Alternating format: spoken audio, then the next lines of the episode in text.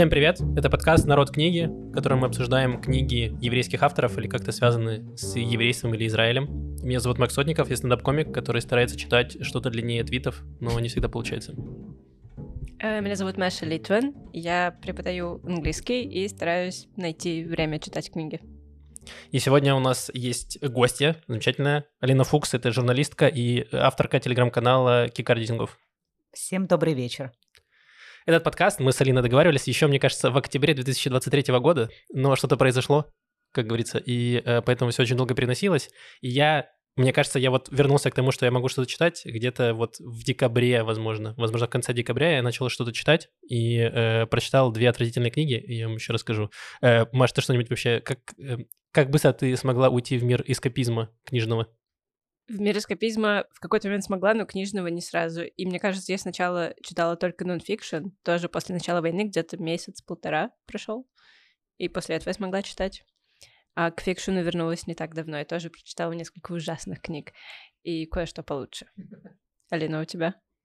Кстати, мне кажется, что у меня почему-то не произошло такого прям периода, когда... У меня вообще с книгами какими-то запойными периодами, то я читаю, то я могу месяца два вообще ничего не читать, потом я за месяц прочитываю всю свою э, годовую норму. Ну, как-то примерно так. Я не помню, чтобы в октябре, мне кажется, что я э, продолжила читать примерно в каком-то своем среднем темпе. Потом был э, ноябрь, и у меня произошло какое-то э, признание внутренней душнилы. Я, я прям проснулась в одно утро и подумала, а вот хватит стесняться того, что я люблю Камил. И пошла. И перестала, перестала стесняться. И перестала стесняться, пошла, у меня была книжка. Спасибо, друзья, спасибо. Я думаю, что я в правильном месте признаюсь об этих вещах. И у меня была книжка Камил, э, которая называется сейчас будет, который называется на русском, не помню как. Эм... Не стыдно признаться, что такое Камю? Это, это детективы, это любовный роман или что это? Это экзистенциализм, но мы здесь входим в опасную территорию, потому что Камю сам не очень любил, когда его называют экзистенциалистом. Так он уже умер. Ну да, он уже умер, и кто его вообще... Что он нам сделает в другом городе? Э, кто его спрашивает? А, посторонний книжка называется, вот, и я ее прям перечитала как-то тоже залпом абсолютно за два дня, и потом что-то я прочитала. Так, сейчас дальше будет. Э, также у меня произошло важный момент, еще один тоже душнильский этой осенью. Я наконец-то смогла потихоньку вернуться к русской культуре великой. Э, да, но... Ну, как Макс но, доволен. Да, да. Максим, Максим хочет, чтобы ты рассказала еще немножко про русскую культуру, он просто стесняется попросить. Да, обожаю. Эм, это происходило, да, потихоньку, потому что я, наверное, сколько вот после начала войны я э, не могла вообще ничего не слушать, не смотреть, не, не читать, mm-hmm. ни, ни, ни. И тут я просто тоже в один день э, на это повлиял, да, там один человек, э, и так пришла и думала, а почитай Евгения Онегина и прочитала Блин, я ждал, что там, не знаю, будет что-нибудь типа эльф-стрелок э, или что-то. Ну, что-нибудь такое от Евгения Онегина. А один человек — это Евгений Онегин? Нет, но, но, я должна сказать, что э, человек э, французский, который долго мне рассказывал, что, значит, какая великая русская культура, говорил, да невозможно, это вообще все, это абсолютно после войны, мы все ее там, адекватные люди, не можем это все перечитывать. Он говорит, ну а как же вот Пушкин, вот я полгода учил русскую литературу, говорю, ну Пушкин, ну как бы ну, в общем, прогнала ему все правильные э, телеги твиттерские, э, которые можно. А потом пришла, думаю, а может, правда, вот перечитать Евгения Онегина, понять там как-то лучше русскую душу. И в поезде Тель-Авив-Хайфа я э, за понимала русскую душу. И... и вот ты в Батьяме. И вот я в Батьяме. Вот куда тебе это привело. Да, но вынуждена признать, что Евгений Онегин все еще краш. Вау. На этом, я думаю, что мы закончим обсуждать русскую культуру. И подкаст этот тоже. Что там а, у евреев в культуре, давайте. Короче, я прочитал э, две книги. Одну э, случайно мне попалась, значит, э, Келси Миллер, авторка, называется «Друзья больше, чем сериал». И я подумал, что э, я не могу пока что-то серьезно читать, я почитаю что-нибудь. Я подумал, что это будет про сериал, там расскажут, наверное, как писали там сценарий, как они развивали персонажи, про какие-то шутки, а по факту это получилось так, что это как будто статья в Википедии, интересные факты про друзья, но 300 страниц. Э, Вот это, там, ну, то есть инсайтов я оттуда вообще не наманил, если что, примерно ноль. То есть если вам, вот вы, вы хотите послушать подкаст про сериал «Друзья», то вот э, восьмичасовая версия прям нормально заходит, все остальное, конечно, э, шляпа. Вот. И вторую книгу я прочитал, эм, которую посоветовала мне моя начальница. Она сказала, прочитай обязательно э, «Принцип Питера». Слышали про такую книгу? Лучше там, как найти новую работу. Как работать эффективно. Она мне книгу по тайм-менеджменту подарила, да. Эм, короче, «Принцип Питера», э, Лоуренса Питера книга. Это эм, книга, которая рассказывает про иерархию... Да, про иерархию. Иерогамию? Иер... Ну да, короче, и чувак выдумал, значит, новую науку про иерархию и тому, как э, как все некомпетентны. То есть это реально старый дед, который душнит, что все не, вокруг некомпетентны, и он пытается разобраться, почему. То есть он говорит, что вот там э, человека повышает, но вот если он хорош, как, допустим, как младший сотрудник, то это не значит, что он будет хорош, как старший сотрудник. Из-за этого там все идет. И у него доказательная база — это вот у меня была история, значит, у меня сломалось окно, я вызвал мастера, мастер починил окно, но сломал проводку. Потом я вызвал электрика, электрик починил проводку, но сломал дверь. Потом я вызвал другого мастера, мастер починил дверь, но сломал снова окно. То есть прям как наши разговоры в чате. Да, я только хотел сказать, это же Израиль просто. Да, вот. И он к этому приводит, что, значит, вот, э, потому что все вокруг некомпетентны, и он пытается разобраться. Я книгу не осилил, она была написана еще в 80-х годах, и она прям устарела очень сильно, потому что он пытается там еще и юмор добавлять, и там какие-то гомофобские шутки. Я такой, «Э, очень сложно это все было э, читать. Вот я половину прочитал. уровни гомофобии. Да, э, вот, я дочитал до половины, и потом такой, все, ладно, хватит. Ну, просто она достаточно душная, вот, но если вы хотите э, немножко подушнить в, в плане того, что все вокруг некомпетентны, и как вам все это надоело, то вы можете вот э, почитать книгу, она прям про это. Че, Маша, тебе было интересно? Э, так, я расскажу про три книжки. Значит, во-первых, я, эм, я читала роман, и мне он так понравился. Мне так понравилось начало, мне так понравился, так понравилось описание. Я подумала, это будет просто замечательный опыт. Он называется «Вавилон», и э, там дело происходит в Англии, первой трети 19 века. Э, там почти наш мир, но есть немножко магии, и магия основана на э, непереводимости, на принципе непереводимости до конца. Там, эм, в общем, она вся про языки, она такая интересная, мне казалось. И там в Оксфорде происходит действие, просто вау, как Хогвартс, но для больших. Но оказалось, что это не Хогвартс, оказалось, и это становится... Антисемитизм кругом. Эм, как бы да, но нет. Э, В общем, эта книга, там, значит, главные герои, один из них, его увезли из Китая ребенком в Англию. Э, Другой, он э, мусульманин из Индии, значит, и еще там есть две девушки, одна э, чернокожая девушка, другая просто девушка, но они все учатся в Оксфорде, в, ну там, выдуманном колледже Оксфорда, но тем не менее все они постоянно испытывают на себе э, э, расизм и мизогинию, и снобизм, и все остальное британское общество 1830-х годов. И это, э, в общем, я бросила процентах на 50, я просто, я не смогла. Я не смогла. А, Я- это какая-то свежая книга? Э, да, там лет пятилетний, Мгм. даже нет меньше, Окей. несколько летней давности. Я просто не смогла, мне стало так нехорошо. Я в результате пошла на Гудриц и стала читать отзывы с одной звездой, отзывы, да, на эту книгу, и э, чтобы немножко попуститься.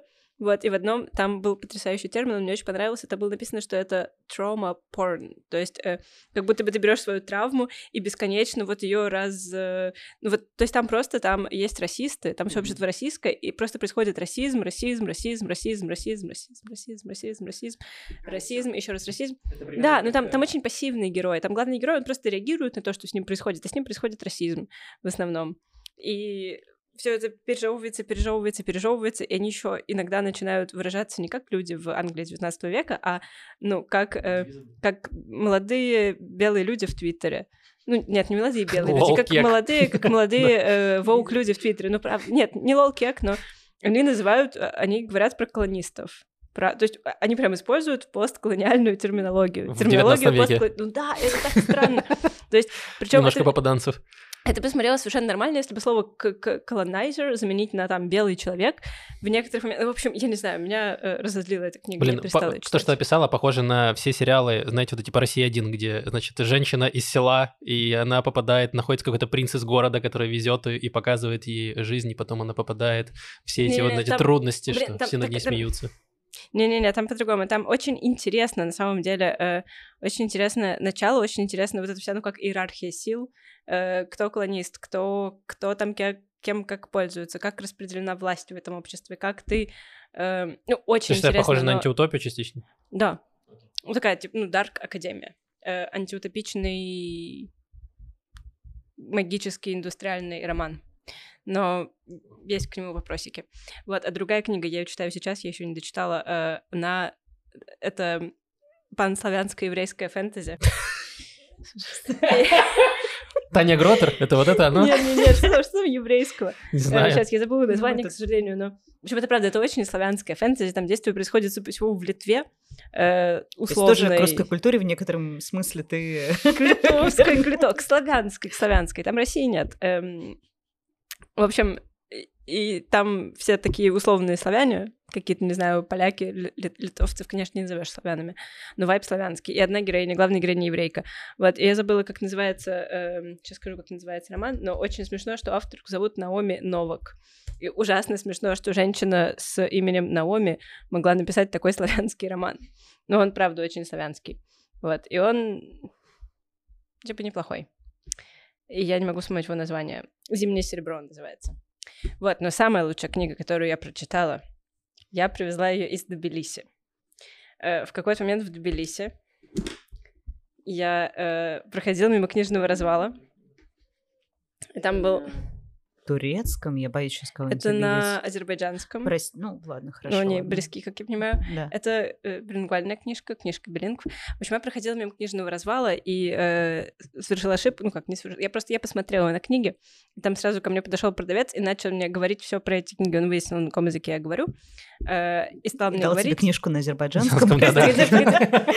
После этого. Подожди, подожди. И он мне начал рассказывать про все книги, которые лежали у него на этом развале, а там, ну, то есть он мне говорил, вот это, э, я не знаю, Евгений Онегин, а там написано книги Евгения Онегина, вот это, говорит, атлас растений, вот это это, вот это это. То есть он не давал никакой дополнительной информации, он просто мне рассказывал. А я остановилась посмотреть книги, то есть я, ну, в целом умею читать их названия, вот. И, э, ну, в какой-то момент стало уже супер неловко просто уйти, ничего не купив. Я подумала, господи, я просто найду что-нибудь, кроме атласа растений, возьму и, и заплачу, и уйду. Вот, и там был томик Толкина, и я сказала, я возьму Толкина, он такой замечательный, ну давай, и там было два томика Толкина, я признаюсь, я привезла два томика Толкина из Тбилиси в Тель-Авив. Я На каком языке они были? На На русском? Вот, и он говорит, возьми, возьми третью, и будет 20 лари. Я такая, блин, ладно, возьму третью. И он спросил, откуда я? Я сказала, что из Израиля. Он очень обрадовался этому, показал мне монетку в 10 шекелей, которую он хранил в кармане на э, счастье. Вот, и сказал, у меня есть книжка специально для тебя. И убежал куда-то и принес мне вот эту книгу. Она, это какой-то сумасшедший сам издат. Э, это, значит, автор Ширин? Илья. Он называется «Краткий исторический очерк об общине варташенских, в скобках, агузских евреев», издано в Баку в 2008 году. Эм, Получается, про... про горских евреев, но Да. про одну очень конкретную общину окей. горских евреев. И э, она такая самобытная. Она начинается... э, Мне нравится, как ты Как ты- подобрала это слово. Да-да-да, посмаковала это слово немножечко. Самобытное. Ребят, я так смаковала эту книгу, я получила от нее огромное удовольствие. Она начинается с открытого письма издателя, э, напечатавшего книгу к автору, где он просто, он рассказывает там 10 страниц о том, как он никак вообще не связан с евреями, но ему так грустно, что все евреи уехали в Америку и в Израиль в 91 году. Просто вот грустно, что не осталось больше евреев.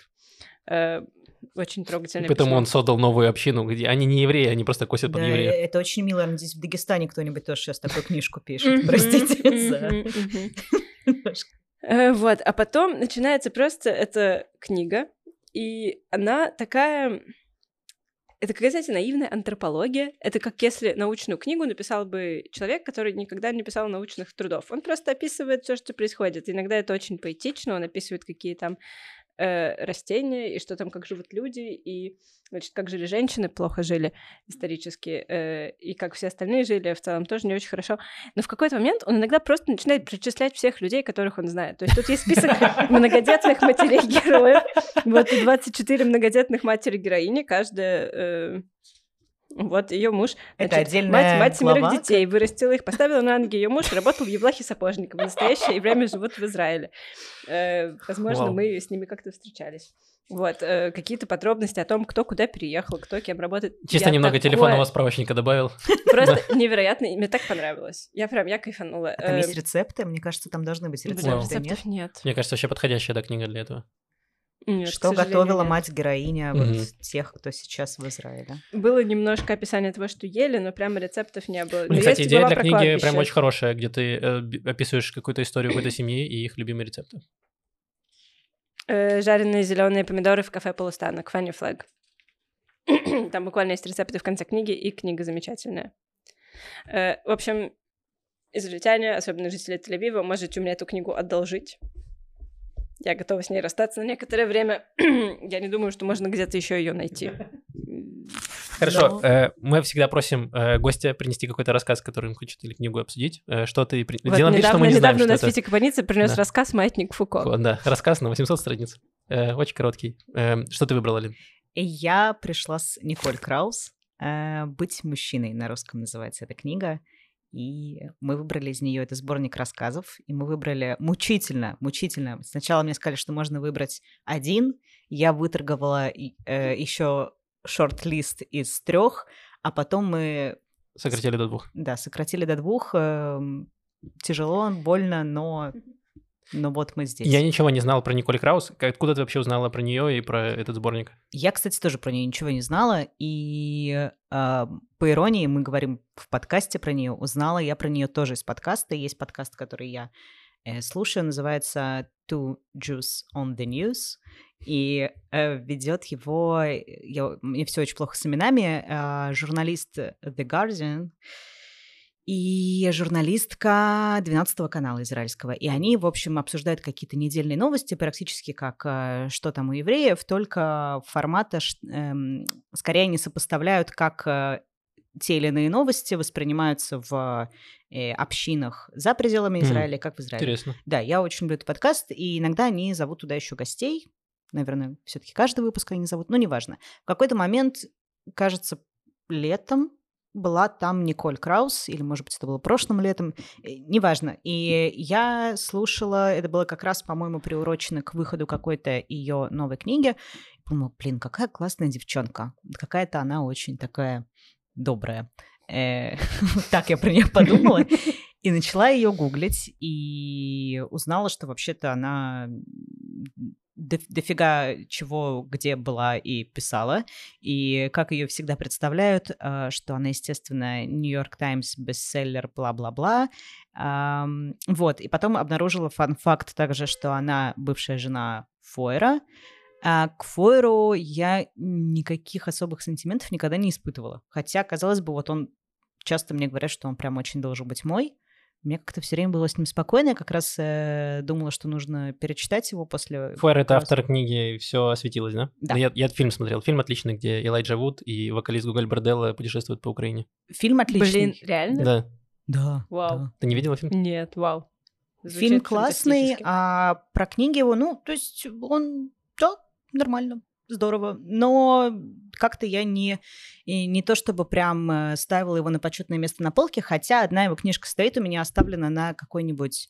э, Хотела сказать черный день, потом подумала, нет, давайте на солнечный, прекрасный Тель-Авивский день, когда я свободно пойду и буду читать весь день эту книгу. Черный день это если тебе придется идти на улицу Аленби и пытаться продать ее за 10 шекелей. Вот это черный день. Тому, кто продал тебе вот эту книжку. Он в Тбилиси. Это, это более дорогая сделка, да, это уже международные отношения некоторые. Э, э, Да, и, в общем, я решила, что нужно ее почитать. И начала со сборника рассказов, собственно, который мы сегодня обсуждаем. Он мне очень понравился. Э, Дальше я переключилась на м, книгу, которая, собственно, принесла ей тоже много популярности. Это э, «История любви». Хроники любви. Хроники любви, да, она называется, да. И я ее сейчас, я ее как-то пробежала очень быстро залпом, э, прочитала и, и, и мало что запомнила, а, поэтому я ее сейчас переслушиваю внезапно. Вот, я очень редко слушаю книги, мне вообще с этим плохо, тяжело, потому что меня дикая восприимчивость к голосам поэтому же я редко слушаю подкасты. Надеюсь, вас не будет бесить мой голос, и вы сможете слушать. Вот, а там какая-то очень какие-то удачные актеры хорошо читают, и поэтому, да, я слушаю. Вот, краткое было введение про Николь Краус. Э, Я навел справки, э, пробил ее по базе, э, по, базе Википедии. Значит, да, Николь Краус, она 74 года рождения. Вот она из э, еврейской семьи.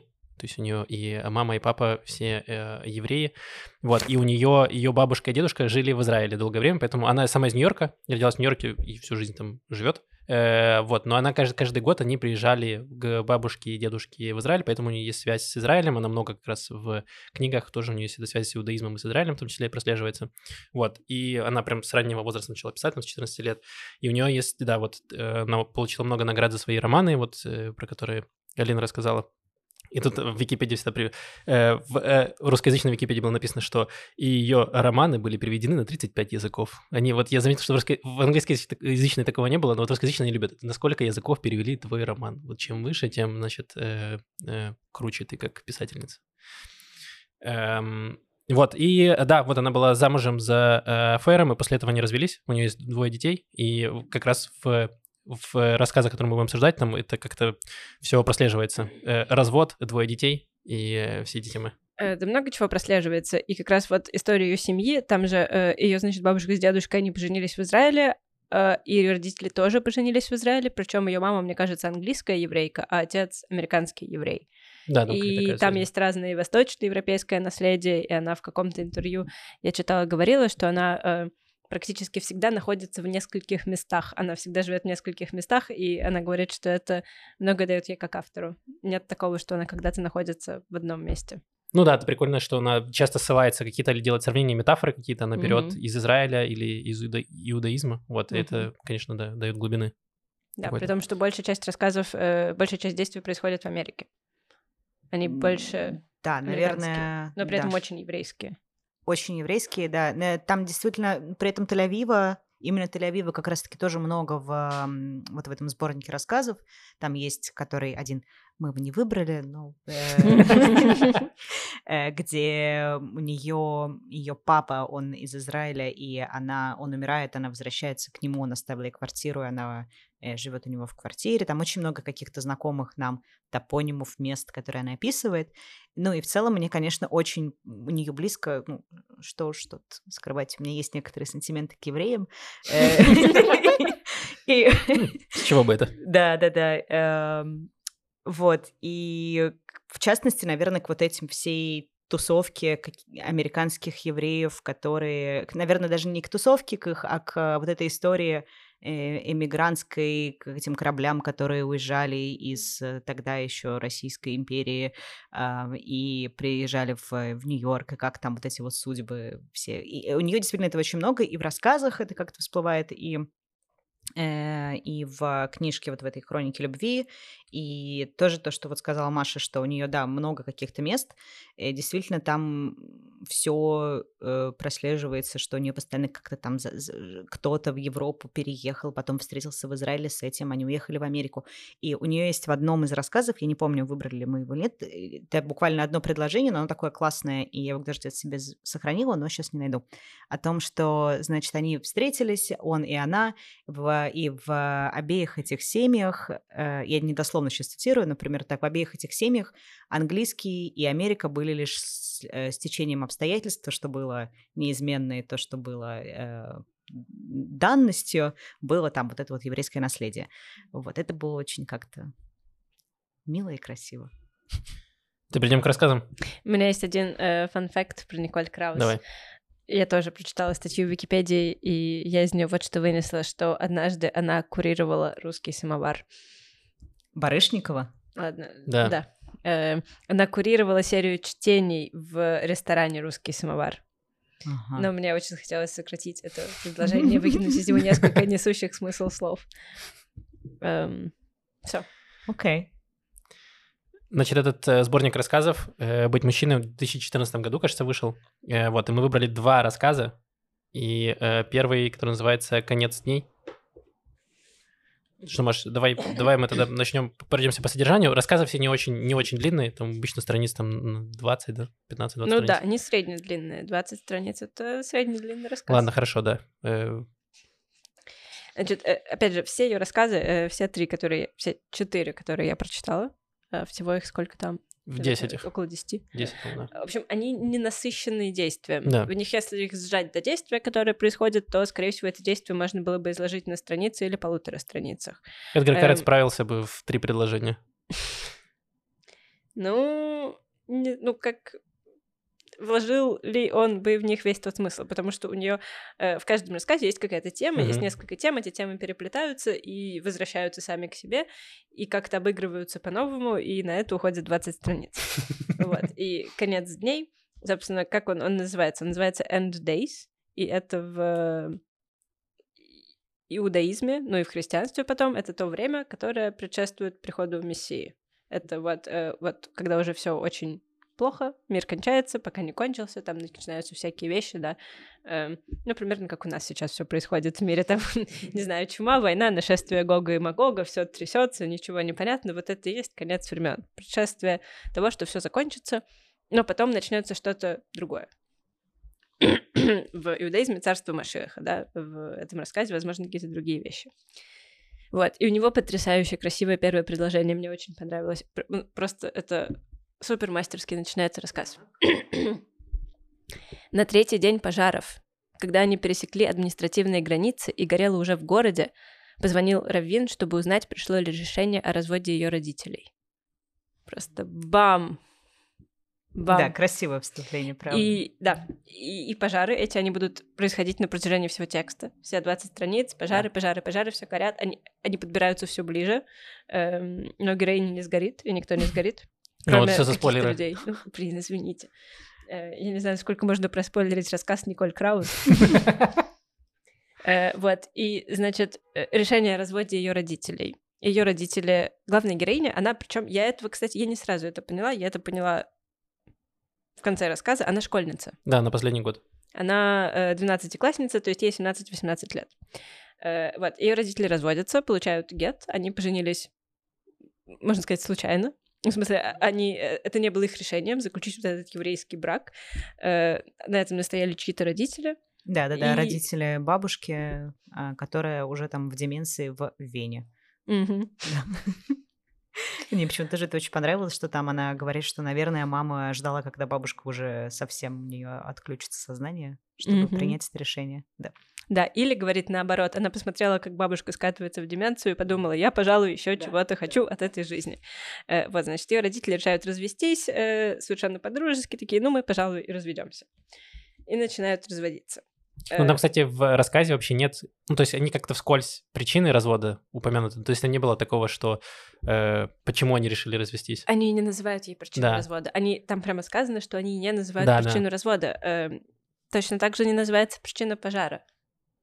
Есть так это Калифорнии там постоянно горят. Ну, так и люди постоянно разводятся. А, хорошо. Есть вещи, которые Ладно. происходят да, нужно еще упомянуть, что этот рассказ, он от первого лица идет, от, э, но от, собственно, этой старшей, старшеклассницы.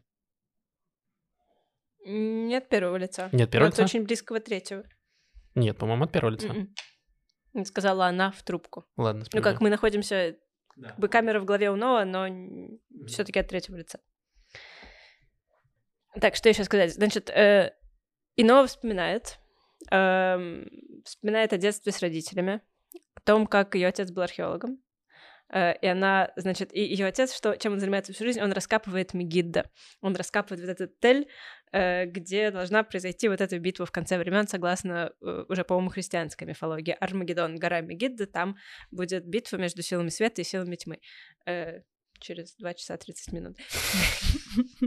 В конце времен.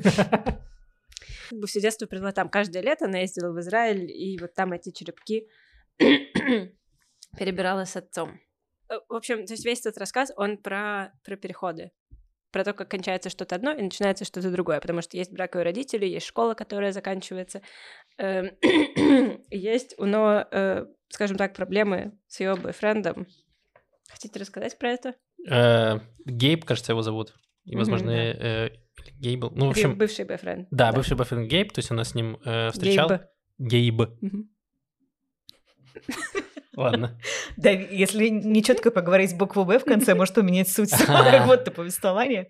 Есть ли Ладно, все хорошо. Да, э, она встречалась с ним, и потом они расстались, потому что она э, постоянно э, раздражалась, не понимала, что, потому что он должен был уехать в колледж, и она боялась, что, значит, он найдет себе новую девушку, а он пытался ее успокоить, сказать, что нет, и она из-за этого, видимо, очень комплексовала. Ну, то есть там как-то опять же, там она не говорит такая, и, то есть там оно все как-то вскользь, там несколько есть, это причины их расставания не растянуты на странице, то есть она в проброс где-то говорит про эти факты, она вспоминает про свои отношения и говорит, что вот, значит, в какой-то момент э, ее начал раздражать Гейб, когда он что-то что мог сказать, ее это бесило, вот, и э, она э, ну, обижалась на него у нее есть проблема с близостью. Она говорит, что вот ей и хотела, то есть она обиделась, отвернулась, и ей и хочется снова повернуться к нему, но она не может.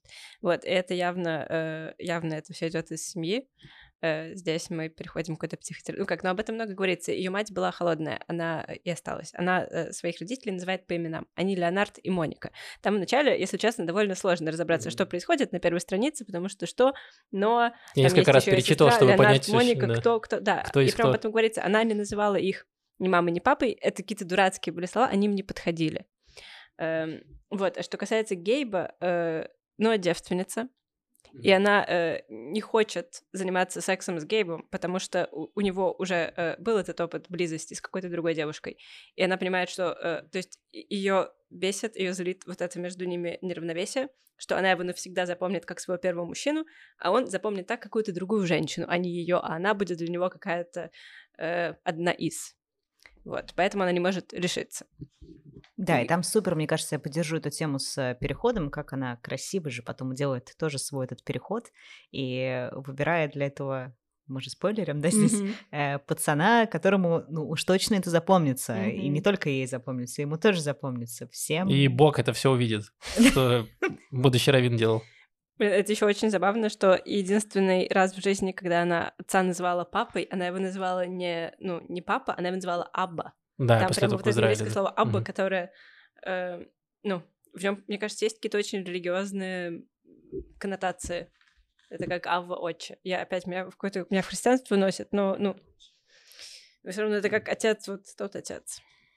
Да, но там э, в целом и на протяжении всех рассказов, но в этом, наверное, больше всего вот этого вечного копания, э, самокопания, которое перекликается с копанием в каких-то древностях. Здесь оно абсолютно прямое, mm-hmm. связанное с ее папой, абой. Э, ну и она, э, там последняя строчка. Тебе понравилась первая строчка, а мне очень понравилась последняя. И не помню, как она там точно звучит, что э, когда, собственно, все, весь переход прекрасный случается. Да, с... я себе выделил цитату. Я... Ну давай мы... Да, я прыгнула, да, совсем да, уже давай к мы уже концу. дойдем. Э, значит, Нужно еще да, сказать, что идут, э, это действие происходит в Калифорнии, там идут пожары, и, э, значит, но звонят, э, и мама с отцом разводятся, они живут не в Калифорнии в данный момент находятся, но сама в квартире, ей звонят родственники и говорят, что давай ты поедешь к нашим друзьям, чтобы там было безопасно, потому что кругом пожары, но не хочет ехать к родственникам, потому что она хочет пойти на работу, она работает флористкой, и она хочет заработать денег, чтобы потом поехать в путешествие в Южную Америку. И э, вот у меня была претензия, там начинается, где она идет на работу, и она видит своего соседа, я не помню, как его имя, э, но... О, мне там прям было что сказать. Да, то есть, э, и там, значит, такая история была, что она видит своего старого соседа, который живет э, рядом, и, э, значит, там была такая история, что она рассказывает, что этот сосед попросил у ее отца, Абы, э, помощи, чтобы раскопать кое-что, и потом оказывается, что, значит, этот сосед когда-то закопал 20, там, 30 золотых монет, да, мистер Фрэнки закопал золотые монеты где-то у себя э, в саду и не мог э, вспомнить, где они. Вот, и самое интересное, что вот она эту арку открывает этого соседа, и мы никогда не узнаем, что нашел он, не нашел и что дальше. Просто она говорит, надо бы узнать, нашел, выкопал ли он эти золотые монеты, и все, и на этом история умалчивает, что будет дальше. Я хочу сказать две вещи. Во-первых, что касается мистера Френкеля и миссис Френкель, там очень э, это очень красивая маленькая, не знаю, интерлюдия, виньетка, потому что она рассказывает про своих соседей и э, какие они были разные, потому что вот этот мистер Френкель, он был очень европейский, ашкенадский еврей, а э, миссис Френкель была очень американская еврейка, у нее там везде была китчевая удайка, она была такая веселая, ну, да, была веселая и яркая, а у него там вот висели фотографии его мертвых родственников, черно-белые в коридоре в туалет. Ну, то есть, понятно, И закопанные монеты, разумеется. Вот, и, значит, он, когда просит Леонардо, отца, откопать монеты, после того, как, после того, как его жена умирает, И, э, значит, что это за монеты? 50 золотых монет Крюгеррандов. Это, э, в общем, в Америке на протяжении очень долгого времени, с 1933 года по 1974 нельзя было владеть золотом. М. Это было запрещено. Это началось во время э, Великой депрессии. У всех э, насильно скупили золото. Все его свезли в э, Форт Нокс, чуть не сказала Форт Боярд. Его свезли в Форт Форт Нокс, как хорошо, что я записала себе. И э, ну, как выставили новую цену, чтобы держать цену золота на определенном уровне. Вот. А Кругерант — это ЮАР, мне кажется, монета золотая, которую выпустили в 67 году. Это единственная, она практически полностью золотая. Это единственный вид золота, которым можно было владеть в Америке людям. И то есть, получается, вот он э, купил эти 50 золотых монет, примерно тогда же, в 73 году. И э, почему он их закопал? Здесь спрашивается, Леонард спросил, и э, мистер Френгель говорит, На всякий случай. in case, на всякий случай, на всякий случай. То есть это прям вот опять, и он, очевидно, если бы его жена, которая не пережила Холокост, в отличие от него, об этом узнала, она бы ему сказала, ты куку, муж, достань деньги, купим новый холодильник. Но он, человек, который пережил Холокост, он понимал, что нет, нужно купить 50 золотых монет, потому что золото — это золото, и закопать их в саду, потому что мало ли что. Инвестирую в сад. Э, так это называлось. Примерно так. Ну, Мне прям очень понравилось. да, нет, это интересная история, и мне было очень обидно, что я не знаю, чем эта история закончилась. Ну, кстати, Ну зачем? она... Он умер. Ну, в смысле, она умерла, он уже был очень Он старый. сгорел. тоже умер. Да. Она как будто бы отвечает на твой вопрос, что ты никогда не узнаешь, а, чем она закончилась. Помните там момент, где она говорит, что она очень хочет доехать до острова Пасхи? И э, там есть какой-то, я сейчас не помню, что именно, что там была какая-то загадка историческая. Как их установили, этих Да, огромных да, да. истуканов. И э, что она очень не хотела э, узнать никогда правду, и потому что ее мама, она литерату- литературовед, который пытается все докопаться до смыслов, а папа археолог, который копает, как мы уже сказали, в прямом смысле. И она ужасно расстроилась, когда пришел папа и сказал ей, что они узнали, как это все-таки все было сделано. Вот, и сказала, что какая-то тайна должна оставаться. она сказала, что не хочет знать. Она Да, сказала, не да. рассказывай мне. Не рассказывай мне. Так Блин, ей что- бы астрологией заняться, конечно. Почему? Но там тайна, все, не все неоднозначно. Мистер никогда- Пренкель, Да. как- во сколько вы родились и в каком месте? Не, ну, конечно, у него, очевидно, веса в э, Венере. Луна в Венере, веса. Меркурий в пятом доме дали, что как это такое. Да, кто еще так бы закапывал? Э, Вот, и интересно, есть еще такой водораздел здесь постоянно между светскими и религиозными евреями, потому что Леонард и Моника максимально светские, когда, э, значит, Нова вспоминает, как ее и сестру, эм, как их привели на эту церемонию гетто, развода. А, нет, она вспоминает про свадьбу. Нет, что это? Там и- она рассказывает про Нагеда. Г, да, про Да, развод. она она просто она сравнивает, э, что родители привели их туда, в синагогу, примерно как они однажды в Намибии привезли их посмотреть на ритуальный исцеляющий танец, э, который исполняло племя Сан, или как э, сменяются гвардейцы в Букингемском дворце. То есть вот еще Да, одна какая-то интересная была. традиция интересного народа. Посмотрите, как интересно. Да, потом там была интересная была тоже деталь, что, значит, э, они э, были, у них была подписка на синагогу, они донатили туда деньги, но после того, как у старшей, э, у младшей дочери пришла э, батмитство, то они перестали платить, они такие, достаточно все, все э, э, ритуальные штуки соблюдены, дальше платить не будем. Да-да, там э, прикольно, что они в итоге нашли какую-то за, задрипанную синагогу, в которую вообще не должны были попасть. В этой синагоге там чуть ли не дырка в потолке была. И, э, ну и, и в целом и Рэйчел, которая приехала из Бостона, старшая дочь, как, как там мини-деталь, когда она цепляется босоножкой за что-то, что она говорит «Jesus Christ» в синагоге. Господи Иисусе. Да-да-да. И Но Да. ее, ее как будто бы... эм, Ладно, мы еще обсудим потом ближе к концу, Что, как именно ее тянет вёл? туда. Э. Нет, ну там интересно, потому что вот после этого такого супер-мега секулярного момента, где сравнивается Гет с э, Намибией и Букингемским дворцом, э, значит, там такой выбор слов как будто бы не случайный, потому что э, пока они ехали туда, она слушала, как их значит, как родители э, ran through a litany of stories. Летание историй. Летание — это, ну, как это часть службы, это очень религиозное слово. О том, как, эм, значит, как они познакомились, как они были молодыми, как и сами девочки были молодыми, и про canonical stories, каноничные истории. То есть как будто бы, эм, не знаю, очень, очень религиозная лексика. Вот прямо здесь, прямо в этом месте. Ну, там смешно Выводы описывается сам ритуал э, Мгм, гетто, мгм. э, что э, и там в какой-то момент, значит, э, э, муж, который э, уже бывший муж, получается, он должен положить листок на руки э, жене, которая должна сложить их лодочкой, и, э, значит, он положил листок, и она пыталась большими пальцами ухватить его, чтобы он не упал, и Мгм. там написано, и раввины хором закричали «Нет!». Оказывается, жене нельзя шевелить руками, чтобы взять бумагу, она должна быть ей дана.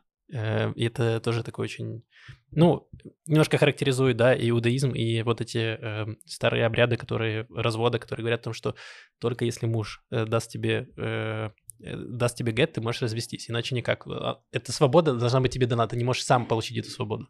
Не можешь сама, Сама получить, да. эту свободу. Еще там есть момент, мне он очень понравился. Значит, там писец пишет этим гусиным пером по этому пергаменту, и один из свидетелей говорит, что вот сначала они убивали животных, Мгм. а теперь они убивают людей. А, значит, э, писец говорит, нет, э, теперь мы помогаем людям get Жить, да. on with their lives. Вы эти get, get on with Да, their да, lives. да, да. Блин, да. это, кстати, да, игра слов интересно, потому что я читал э, в русском переводе, который хороший, но там Он это... замечательный, очень Но там хороший. этой игры слов нету, потому что тут написано э, «теперь мы помогаем людям жить дальше». Мгм. То есть тут, конечно, она гораздо лучше. Ну, а никак по-русски это не Да, я сделаешь. согласен. Get, get такси, да, мы заказываем этим людям, что нет. Не, я согласен, тут было очень сложно перевести. Вот, и здесь тоже происходит ну, переход вот этот. Тоже очень красиво. Он говорит, что я... Как, как он говорит по-русски? Там три разных синонима слова «отпускаю». И Моника становится совершенно имеешь в виду вот Мне то, кажется, что он говорит по-русски «отпускаю, отпускаю, отпускаю». С этого А. дня никто не может... сейчас. Вот. эм, Отныне я освобождаю, отпускаю тебя и даю тебе развод, чтобы ты жила сама по себе, ты имеешь полную власть над своей жизнью и можешь выйти замуж за любого мужчину. С этого дня никто не может иметь к тебе никаких требований, и ты дозволена любому мужчине. Вот, и это очень важные слова, и мне кажется, в какой-то момент, ну, фигурально и за границами текста, но говорит это сама себе. Героиня в какой-то момент она говорит это сама себе, и, ну, как будто бы получает свой развод от родителей, э, проходит какую-то сепарацию Сепарация. от родителей. Потому что вот, да, она э, вскоре после этого... Ну, опять же, непонятно, насколько здесь все хронологично, потому что это не хронологично. Мы читаем про эту церемонию, которая произошла несколько дней назад. Потом она приезжает на работу, они начинают ей названивать из-за пожаров, э, чтобы она отправилась в безопасное место, и она сначала им говорит «нет, нет, нет, я не пойду», а потом просто перестает брать трубку. Да, она ещё- отдаляется от Еще них. важная деталь в начале, что, э, значит, после того, как э, прошел развод, ей нужно принести письмо э, Равину, чтобы он все оформил, вот, и ей нужно в- в- до конца дня привести письмо э, с документами Равину. Да, прежде чем он уедет э, показывать гетто. О, Гетто, а да. уж- Где-то в Польшу, да, в Гетто Польшу в едет. Польшу. Гетто. Да. Ну, да. Ну, да. Все радостные виды. А, да. Мне еще понравилось, как она вплела, естественно, свадьбу в рассказ, который Мгм. вроде бы строится. Это начинается с развода, и вдруг свадьба, которая абсолютно какая-то блеклая, мне показалось, по крайней мере, так. То есть э, сцена, да, яркая, когда Ноа накуренная поднимается и встречает эту невесту, но ужасно жалко эту невесту, А, которая... ты просто, давай тогда, мы немножко перескочили, значит, э, Ноа едет на работу в, э, в Отвозить цветы на свадьбу. отвозить цветы на свадьбу, и Посреди там, сва- пожаров. значит, кругом пожары идут, все там эвакуируются, люди лишаются домов, но кто-то сказал, нет, свадьба через наш труп, мы отменим свадьбу, значит, свадьба будет даже в условиях того, что везде все горит. И она везет цветы э, в- на свадьбу, и там, значит, э, мать невесты ругается, что цветы не такие хорошие, и ее все это бесит, и она просто накуривается со своим коллегой в машине, и ей приспичило в туалет, и она идет в туалет, и где там ее э, встречает невеста, которая э, перед этим э, плачет. Она слышит, э, Ноа слышит плач невесты за стеной. Вот, и там был еще тоже, да, забавный, э, то, что Алина рассказывала. Да. эм, Что я хотела здесь сказать, у меня вылетела мысль. Там была эм, интересная э, была деталь, что она значит, не могла затянуть. э, а, вот что мне, э, вот что было интересно. Я себе отметил, что значит, эм, Ноа говорит, думает, а почему в этот момент, то есть эм, невеста попросила Ноа помочь ей с платьем, и она подумала, а где все ее подруги, которые должны в этот момент ее поддерживать? И этот вопрос, на который у нас тоже нет ответа. То есть мы не знаем ничего про эту невесту, нигде ее подруги, ни что происходит. То есть то, что мы узнаем, что э, ее родители очень сильно давят на нее, видимо, из-за этой свадьбы. Вот, но мы не знаем вообще, есть ли у нее подруги и что вообще происходит. Вот, и это тоже такое, такой, «А, ну хоть что-нибудь, дайте, дайте мне хоть что-нибудь, чтобы я мог дофантазировать себе этого персонажа. Вот, но, э, да, значит, Ноа помогает ей с платьем, и э, дальше, значит, э, невеста жалуется на то, что она не может ходить на- в туфлях на высоком каблуке, И вот, потому что вообще она спортсменка, э, пловчиха, вот, а тут она на, на туфлях, она стоит очень неуклюже, и та предлагает ей надеть кеда вместо, вместо туфель. Да, та отказывается, естественно, и в целом от всей, конечно, этой свадьбы... Мне она согласилась, нет? Она померила кеды, Да, посмотрела на себя в зеркало Мгм. и поняла, что там как-то это описывается из серии, что, ну, не поймут. И поэтому она возвращается в туфли. Ну и в целом вся свадьба, тоже еще один переход, описывается скорее как просто как... У меня было очень тяжелое ощущение от всего происходящего вот, вот в этой вот э, в помещении, где была эта свадьба. Там, не помню, шатер, дом, все, что происходило. Ну да, там дом, ну как показывает, как мне показалось, что э, разные взаимоотношения между детей и родителей. То есть вот нам показано, например, Ноа, которая может, она такая э, независимая, там говорит о ней, что она все время была с детства была независимая от родителей, вот что она, значит, может э, сама делать, что хочет, там постоянно рассказывает, что она заходит в какой-то дом, скидывает свои сандали, то есть она прям бунтарка, э, вот. И в то же время нам показывают другую вот эту невесту безымянную, э, которая вынуждена слушаться э, маму, даже если ей это не нравятся какие-то вещи. Вместе с тем, возможно, что это э, есть тягостное ощущение, но, возможно, это тягостное ощущение не наше, оно, которое, во-первых, дунуло, а во-вторых, страшится этого перехода, потому что где она находится в этот момент? Она спит на диване. Она, мы несколько раз читаем о том, что она из своей комнаты в этой опустевшей квартире родителей переехала на диван. Это ничье место. Она надевает перед тем, как идти на работу, вчерашнюю одежду. Буквально она понюхала рубашку, можно ли надеть, надела. Она надевает, там буквально написано вчерашние шорты. И вот момент, когда она стоит э, рядом с невестой и смотрит в зеркало, и, разумеется, на фоне невесты, которая в платье и в фате, она прямо видит себя супер мальчишеской, с плоской грудью, с грязью под ногтями. Она как будто бы вот вообще еще не там. Она не готова к этому. Это, ну, вот этот переход, которого она боится, потому что э, э, часто в восприятии, э, понятно, что есть батмицва, но все равно какой-то переход инициации, который в- внутри воспринимается скорее как, да, вот теперь они девушка, а женщина, это секс. И- и, а, она хочет, чтобы этот переход произошел, очевидно, на ее условиях, потому что она вся такая самостоятельная. И, и вот то, что она видит, как, значит, это э, невеста надевает фату, надевает Мгм. платье, и, и вот как ее мама там бегает, всем командует, это... И она прям размышляет, она сидит накуренная, думает, верю ли я в моногамию? Вообще, мне это подходит или нет? Что это такое? А как это вообще так? Интересно. А, наверное, наверное, я убегу со своей свадьбы. Прям вот, ну там. Да, там было такое, да, что она думала, что она бы просто убежала. Что вот э, очень смешно, она думает про то, как э, на еврейских свадьбах относятся к невесте просто как к королеве, как к царевне. Ее вот так вот на руках носят, ни на шаг не отходят, что потому что хорошо понимают человеческую психологию и не дают ей возможности сбежать. Там прям вот такой абзац. Но при этом, кстати, и да, я согласна, что это тягостное ощущение Ноа, но в то же время все вот эти вот там плач невесты и э, какое-то, ну, для меня здесь было с одной стороны, да, немножко противопоставление какому-то фарсовскому такому даже очень э, разводу родителей. Да, он, понятно, что там то- тоже не вечеринка, но хотя бы там было как-то больше эмоций. Э, И вот эта вот свадьба, которая абсолютно ну вот как бы реально девчонка накурилась среди пожара, и это все очень тягуче тянется, и тебе самой хочется уже сбежать с этой свадьбы, и хочется идти и там и кеды надеть, и вообще все ужасное. И я помню, что я читала и думала, господи, неужели ей надо реально в машине все это время сидеть? Может, она уже тоже поедет? Ну, это невозможно.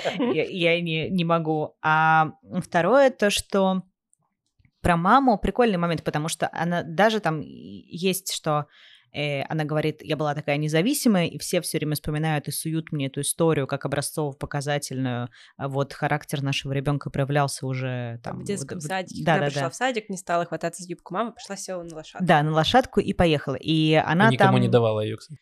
Да, и она там дальше рассуждает, а что если это было, что появилось условно раньше, курица или яйцо?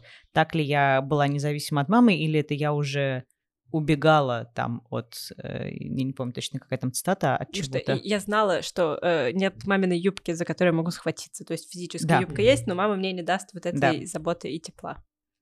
Да, интересно. А здесь она вроде бы сталкивается с этой вот невестой, которая с одной стороны что-то там рыдает, мы не знаем, почему она рыдает, можем только предполагать, но при этом мы точно знаем, что у нее есть э, мамаша, которая там вот бегает и э, выбивает ее сирень, которую она хотела на свадьбу, а не что-то там, а, что они привезли, какие-то другие цветы.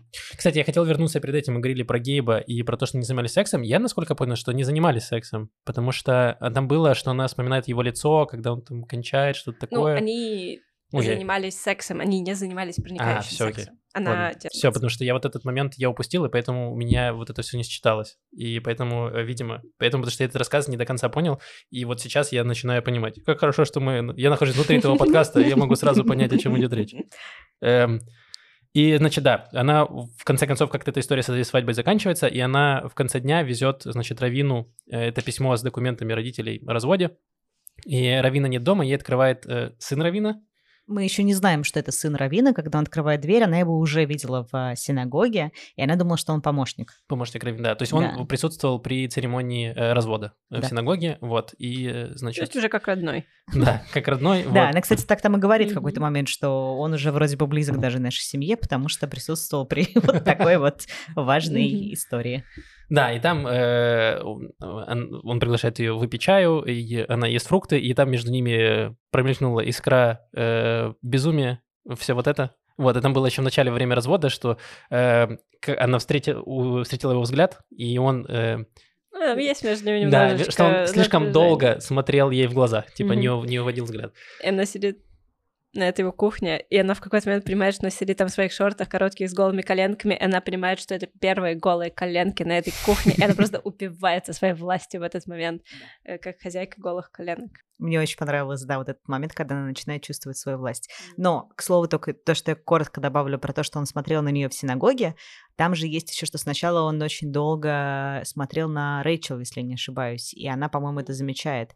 А она до этого описывает, что Рэйчел, ее старшая сестра, она такая вся довольно э, конвенционально красивая девчонка, которая взяла черты от мамы, а она взяла черты папины, которые вот более такие какие-то нескладные, она высокая, непонятная, как- как-то вот, ну, вот все такая пацанская больше.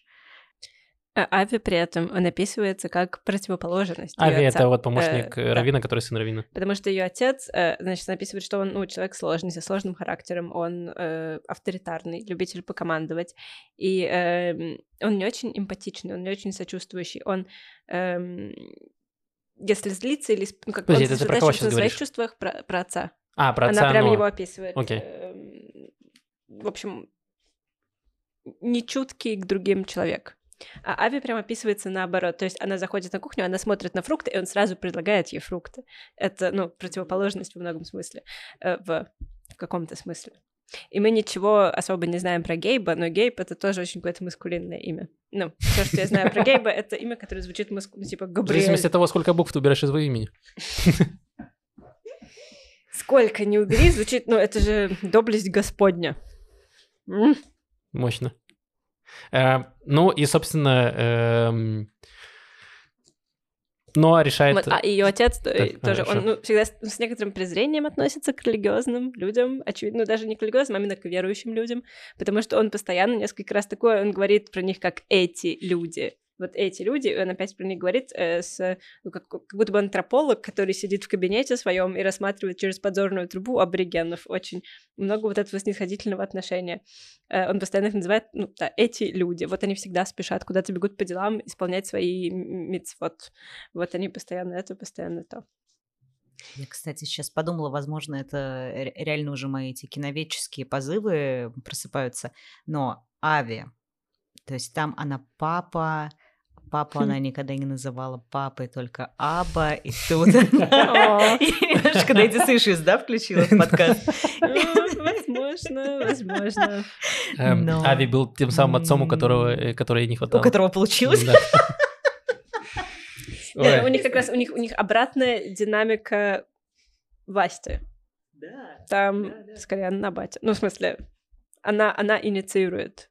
Да, она его соблазняет, э, вот, и они... Ну, Не э, то, что соблазняет, там... Ну, она, она типа она делает первый первый шаг. шаг, Да, да. она подходит и э, целует его, вот, и дальше они идут э, э, в его комнату, там занимаются сексом, и там была написана, ну, очень э, красивая цитата, и там на узкой кровати она дала ему то, ш- э, что хотела дать, и взяла то от него, что ей было нужно. И в целом этим все заканчивается рассказ.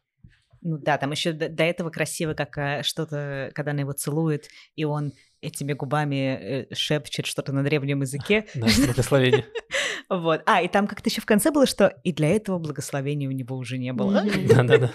Мне очень понравилось, я думала, боже. Да, это была очень смешная, смешная часть. Да, как-то... Смешная, но и красивая. Да, и красивая, да. И ну, до этого, пока Porn они разговаривают, ну, и про этого мальчика понятно, что он тоже, он, ну, как пытается немножко совершить какой-то транзишн, выйти за пределы своего мира, все ему интересно, он курит, э, покурить он выходит за, из дома, потому Мгм. что вот там на газоне лежат его окурки, и, значит, он провел год э, руководителем общины Хабата, где, где в Таиланде, Бангкоке. в Бангкоке, вот, и он слушает все ее рассказы вот так вот с огромным интересом про археологию, про все, про все, она там перед ним распускает хвост павлине, вообще жесть. И понятно, что как, ну, то есть вот как она хочет куда-то совершить какой-то переход, так и ему тоже нужно выйти куда-то за пределы своего мира. Если община Хабат э, в Бруклине копает туннели, то что делает община Хабат в Бангкоке? Мне даже сложно представить. Жалко, нет продолжения в этом рассказе, но да. Эм, Ну, кстати, да, и, и прикольно, что она э, отмечает это в нем, когда она Мгм. говорит, что он был год в Бангкоке, значит, он уже там повидал мир, Мгм. он немножечко такой. Кое-чего еще не видел. Ну, хотя, ну да, ладно, наверное, все-таки не видел. Кто там в Бангкоке знает? Еще э, хотела отметить. В общем, когда мы говорили про мистера и миссис Фрэнкель, как вообще, почему, как это связано, мне напомнил немножко ее стиль эм, Вирджинию Вульф, Ее стиль, чей, чей стиль? стиль... эм, сказать, Николь название? Краус? Николь Краус, спасибо. Мне напомнил немножко Вирджинию Вульф в некоторых ее рассказах, э, то есть в одном ее рассказе, который я читала, «Метка на стене». Э, он потрясающе построен, там э, сидит... Это один из первых рассказов в жанре «Поток сознания», и он очень как он очень женский, и в нем очень много, на мой взгляд, как раз-таки противопоставления мужского и женского, но структурно просто сидит героиня и видит, что какая-то точка на стене, и она думает, что это за точка. Там висела картина или это села муха, и после этого 20 страниц она размышляет обо всем на свете. Например, на раз страницу она возвращается мыслями к этой точке на стене, но раз за разом она ее направляет в какие-то разные... Это потрясающе красиво написано. Причем вот, вот в том, как она сидит и думает про эту точку, отметку на стене, просто вся заключена викторианская Англия, или там уже какая Да, викторианская, мне кажется. Просто весь мир э, фантастически сделан. И здесь тоже. То есть э, как будто бы это один день, Ну да. это все, что происходит на протяжении одного дня, причем событий не очень много. Но Кроме как будто бы- развода, наверное. Подождите, с Да, но к разводу Да. она возвращается к мыслями, Ага. и к своему детству в Израиле она возвращается мыслями, и к множеству вещей она возвращается мыслями. И, ну, как бы действия тоже есть, но очень много и какого-то бесконечного потока сознания вокруг Для меня было интересно. Для меня было интересно читать, потому что э, большая часть того, что я прочитал, она была написана мужчинами и про мужских персонажей. И тебе, когда я читаю, мне гораздо проще себя ассоциировать, там, не знаю, условно, там, с Гарри Поттером или с кем-то таким. А из женских персонажей, ну, э, не знаю, Таня Гротер очень сложно себя ассоциировать. И, и она написана, ну, вообще неадекватно. книги прочитал, Да.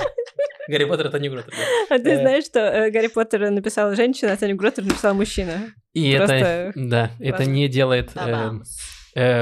личные истории не делает их лучше. Потому что э, в Гарри Поттере нет каких-то любовные, все любовные переживания какие-то. Они все очень... эм, ну, по мне, очень плохо написаны. Ну, то есть они какие-то детские. 11-летних. Да, не, ну там дальше... Нет, дальше мы уже там в В 18 Гарри в конце. Поттере? Как же Гермиона сильно изменилась за лето, ну вот это все. Это- больше мы, в мы, СНЛ же, уже мы же вырежем, да, это? Это Больше в СНЛ уже обсудили. Э, Где э, Гермиону играла Линдси Лохан, да, это был смешной скетч. Эм, э, И здесь мне было интересно, потому что у меня не было опыта чтения, где вот женщина пишет про, э, про девушку с, с ее точки зрения. И для меня, было, для меня это было непривычно, потому что я не могу себя ассоциировать э, с героиней. Вот, и, но э, было прям... эм, вот это все интересно, где она вот как раз про свои вот эти переживания, про то, что как она вспоминает о своем бывшем и думает, вот этот бывший нашел себе уже другую, как они там занимаются сексом со своей новой девушкой. Но при этом, как вам а, интересно, то, что э, сборник рассказов называется вообще «Быть мужчиной», и при этом рассказывает всегда, там все рассказы, они от лица женщины. И как будто бы их переживаний больше. То есть мы скорее... Нет, там еще один рассказ был от лица деда. Э, Да. А, Зося на э, на крыше. на крыше. да. Мне Да, очень понравился. Мне кажется, это... Да, хорошо. Да, мне тоже. Я его изначально в первоначальном Он шорт должен был быть он, да. Он был там, он был. Он Но, кстати, мне кажется, что вот только Зуся на крыше — это единственное, что от лица мужчины, да. Все остальное, женщины. все от лица женщин, да, и мужчины, они как бы так вот наблюдаются со стороны, будь то отцы, будь то эм, бывшие гейбы или будущие ави или кто-то, то есть это какой-то эм, Но мне кажется, вот только в последнем рассказе «Быть мужчиной» там есть несколько мужчин, которые главные персонажи истории. То есть там есть Рафи, танцор. Вот мы сейчас перейдем к этому рассказу, и там немножко про это есть. Ну да, в целом всегда у Но нее все равно мужчина это второстепенный персонаж, э, чаще всего у нее. Я бы сказала, что а- а- основное, что мы смотрим сквозь призму женского взгляда. Взгляд автора, рассказчика. Взгляд рассказчика — это женский взгляд, это рассказчица. И Да, и вот, вот- вот- это пока еще скорее... ну, Не знаю, я как раз довольно много читала э, книг и рассказов, написанных женщинами в последние, не знаю, лет 5-7. Я думаю, гораздо больше, чем книг, написанных мужчинами. Я уже забыла, что это такое, А, видишь, когда вот у меня другой мужчина меня опыт. там получает как-то.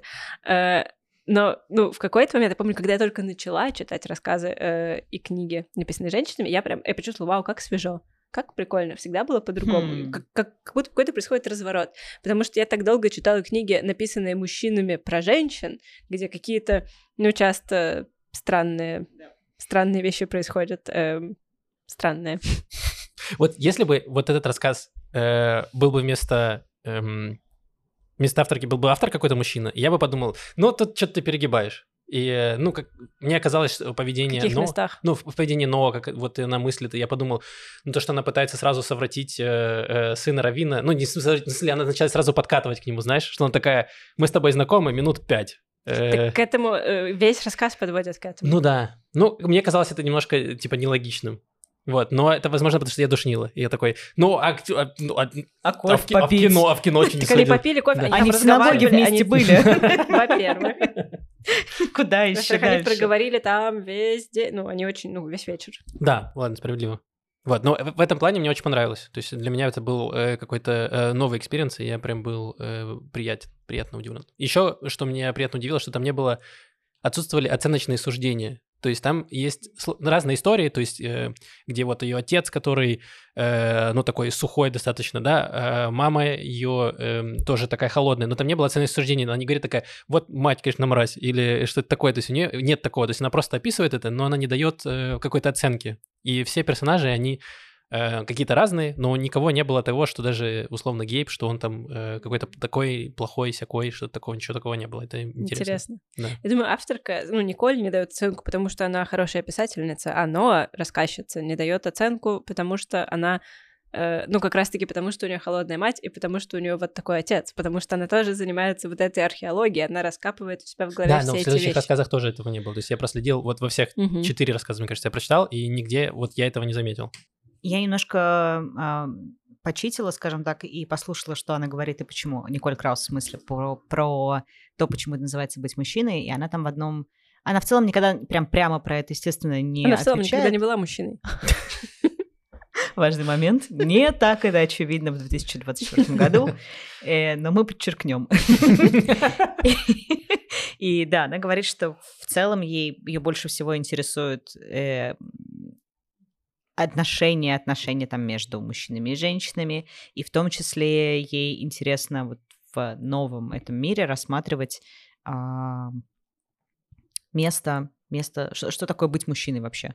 И не- ей кажется, что это совершенно какая-то пока непонятная...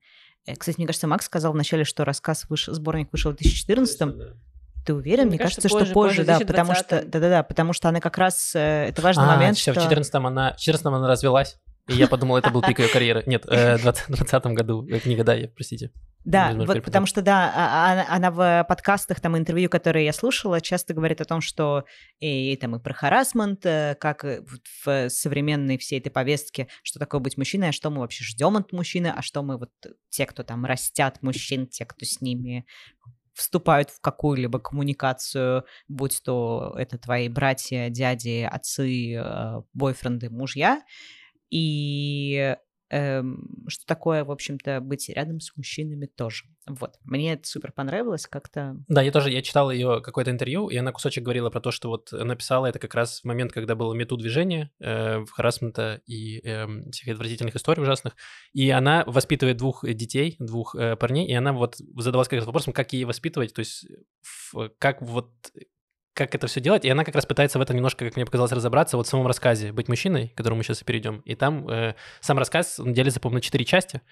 Э, вот, и там э, показаны разные мужчины, и эм, э, э, спойлер, там нет ответа, каким нужно быть мужчиной. Э, там просто рассказана история Подожди, разных так мужчин. он не называется «Как быть мужчиной», он Ладно, называется быть мужчиной. «Быть Хорошо. мужчиной».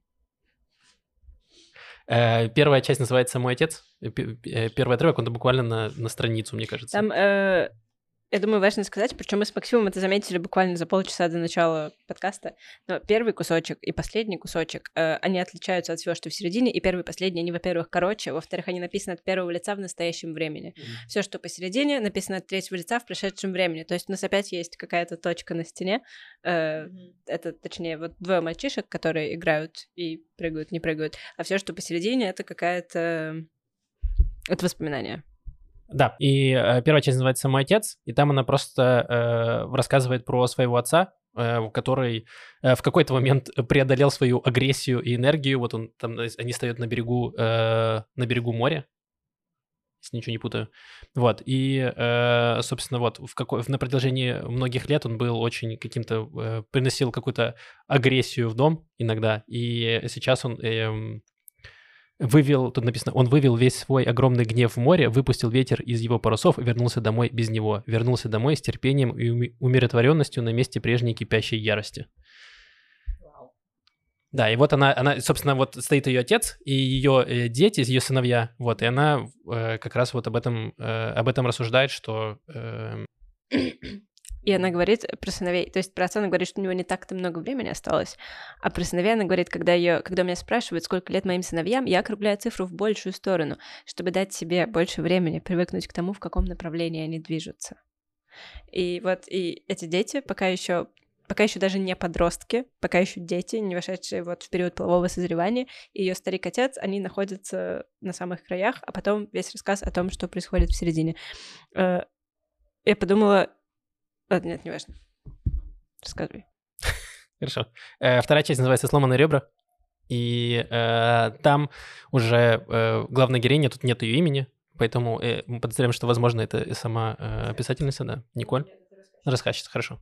Эм, она встречается с э, немецким э, боксером, как она его называет, и э, эм, он тоже э, в разводе, то есть они, э, она называет его любовником, то есть она приехала к нему как к любовнику, потому что поначалу вообще не говорится, что она в разводе, то есть тут написано, что просто ее сыновья отправились на каникулы со своим отцом, и она едет к своему любовнику в Берлин, и то есть непонятно в каком, эм, э, в каком состоянии она находится э, со своим со своим, э, с, с отцом своих детей, вот, и там дальше рассказывается, собственно, про э, этого немецкого боксера, который двухметровый, очень э, здоровый, э, накачанный мужик, который любит э, драться в ринге, любит боксировать, и здесь у меня, а, сам этот, э, сам этот боксер, он работает эм, каким-то очень э, редактором, мне кажется, какой-то газеты, или если ничего, ничего не путаю, ну, то есть у него хорошая работа обеспеченная, но вот он, и тут я поймал э, вайбы какого-то бойцовского клуба, где э, у тебя есть все, но ты любишь пойти, чтобы тебе... И он рассказывает про то, что у него постоянно там ломаются ребра, э, что ему разбивают губы, и... Погоди, погоди. Ну тут важно, во-первых, э, что она специально называет немецкий боксер. Она не хочет даже говорить, как его зовут. Она в разговорах с друзьями называет его немецкий боксер. И ей нравится это чувство дистанции. Она, ну то есть тут можно догадаться, что она в разводе, э, сохраняет ироническую дистанцию, позволяющую ей не покидать новость страны, которую она недавно открыла, будто Христофор Колумб, плывущий по просторам души, страны свободной, одинокой жизни. Это не мой, там, я не знаю, Масюсик, там, Майкл, как его зовут? Э, э, Его имя переводится как... Извините, она дает... Его имя переводится как «что маленький подарок Бога», Малень- что-то такое. Да-да-да-да. Вот. Она говорит, нет, это немецкий боксер. Я и мой любовник немецкий боксер. Да, ну, конечно, она этим еще прямо- бравирует. Да, я э, вижу, я вижу эту роскошную женщину лет 50 в леопардовых штанах. И, ну, типа, э, вот прям, Да, ну, по-хорошему в Да, да, да. Вау, Да. я вообще не так. Как? Мне кажется, я ее представляла как такую, знаешь, мелкую интеллигентную еврейскую девочку. Оп-оп-оп! Э, нет никаких э, но мне идей насчет тоже- немецких боксеров. Мне тоже кажется по вайбу, вот я ближе к Маше, что это реально э, женщина, повидавшая в мире разное, и она такая, леопард... я доросла до леопардовых штанов, я могу себе позволить не иронично Все. носить. Можете позволить камю, леопардовые штаны. Все на да. свете. Господи, когда уже 50? Чтобы нормально же надеть леопардовые штаны, пойти, поехать в Берлин и э, читать Камю. Скорее бы мне по 50, чтобы ей под 90. Вы читали это стихотворение? Мне кажется, это Киплинг. Это стихотворение, оно меня... Я его прочитала в детстве первый раз, и я вообще его не поняла. Я подумала, какая ерунда, какой бред. Там э, от лица женщины, очень молодой девочки, рассказывается, как она завидует женщине, которая старше. Э, и то есть героине, я так понимаю, лет 18 или меньше, а этой роскошной женщине лет, ну, наверное, не знаю, 30-35. Она такая, вау, вау, вот это там у нее жизнь. Я думала, и я не понимала этого в детстве. Но я подросла сейчас, и оно заканчивается строчками скорее бы мне под 50, чтобы ей под 90. А, ну, значит, этой под 50. э, 30, да. да. И вот сейчас я, ну да, я немножко понимаю вот это М. чувство. Не то, что очень хочется, чтобы мне скорее было под 50. Но уже начинаешь вот Но видеть леопардовые некий шаг. штаны уже Да, Леопардовые заказываешь. штаны. Я, в принципе, и сейчас могу. Ну, как будто бы вот прямо сейчас я не получу такого удовольствия от леопардовых штанов. Как получу в У 50 тебя лет. просто леопардовых штанов нормальных не было. Возможно. У меня тоже не было. А, кстати, ладно, неважно. У меня тоже не было, если вам вдруг интересно. Максим, у тебя все еще впереди. Спасибо. Да, вообще мы с вами по-разному представляем. Ну окей, хорошо. Э, Да, и, собственно, вот этот э, немецкий боксер, у которого есть хорошая работа, но он любит э, драться, и чтобы, э, ну, его били, и он прям как будто не, не скрывает того, что вот э, он начал ломать ребра и все такое, он любит. Ну, прям какие-то вот я реально вайбы вот бойцовского клуба прям испытал, когда людям вообще нечем заняться, у них есть все, они такие, ну, ударь меня. В смысле? И э, дальше там есть э, забавное рассуждение, ну, как мне показалось оно забавным, э, где э, они общаются, гуляют э, по Берлину, эм, э, рассказчица вместе с немецким боксером, и он говорит, что если бы э, мы сейчас находились во времена э, Третьего Рейха, э, втор- э, во времена эм, нацистской Германии, то я бы точно стал нацистом. Э, Вот, потому что он говорит, что я всегда чрезмерно обожал своих наставников и стремился исполнять все до последнего требования, которые они ко мне предъявляли, потому что мне страшно было подумать, что я их разочарую. Если прибавить к этому мой рост и телосложение, то получится, что я как раз человек того склада, который им нужен. А быть нужным — это почетно. Так что, видишь, именно моя тяга к почету и похвале привела бы меня прямо в ряды СС. Он там вначале же говорит ей еще, что он любит служить. Да-да. Ну вот. Но, видимо, Немножечко- поэтому э, он ей понравился, потому что, возможно, она э, может его как-то, э, не, не сложно сказать, контролировать, но вот э, быть э, выше, выше него, несмотря на то, что он двухметровый. Там интересный момент про это. Она, мне кажется, правда, это все выше, не выше. Они же там, а, она прям как-то обсуждает, вначале проговаривает это, что э, чувствовать... Там такая красивая цитата, я ее не выделила и не помню, а может и выделила. Ну, э, про то, что она чувствует, с одной стороны, свое превосходство над ним, какую-то власть, и при этом э, дает ему право быть как там волком в овечьей шкуре, но когда они доходят до ее спальни, чтобы он сбрасывал, сбрасывал эту овечью Да, шкуру. у меня есть эта цитата, не эта, но другая. Э, Иными словами, он точно знал, что с ней делать. Поймал ее, закружил и близко притянул. Он знал, как с ней себя вести, знал, что сочетание силы и уязвимости в, муж- в мужчине э, производит сильное впечатление на определенный тип женщин, к которому она, похоже, относится. То есть там как раз вот про этого боксера говорит, что вот он на самом деле такой здоровый, и он говорил, что ну, у меня очень легко ломаются ребра. Э, вот. И тут как раз вот... э, Конечно, если он боксер. Но там про ребра интересный разговор, потому что, говорит, у меня легко ломаются ребра, и показывает ей, берет ее руку, там тоже такой секси момент, говорит, вот потрогай мои ребра, как здесь одно было сломано. Она ему говорит, у меня, кстати, такое же. И у нее там, правда, такое же. И они сидят и, и такие, ну, довольно удивленные, по крайней мере, он. И это интересно, потому что, ну, понятно, что разговор про ребра, он сразу отсылает к Адаму и Еве, Да. и вот этому Это сотворению. ужасно даже понравилось. Да, и тут происходит какой-то гендерный дисбаланс. То есть, в смысле, и у мужчины там какое-то ребро ходит куда-то непонятно куда, и у женщины ребро ходит. Как это так?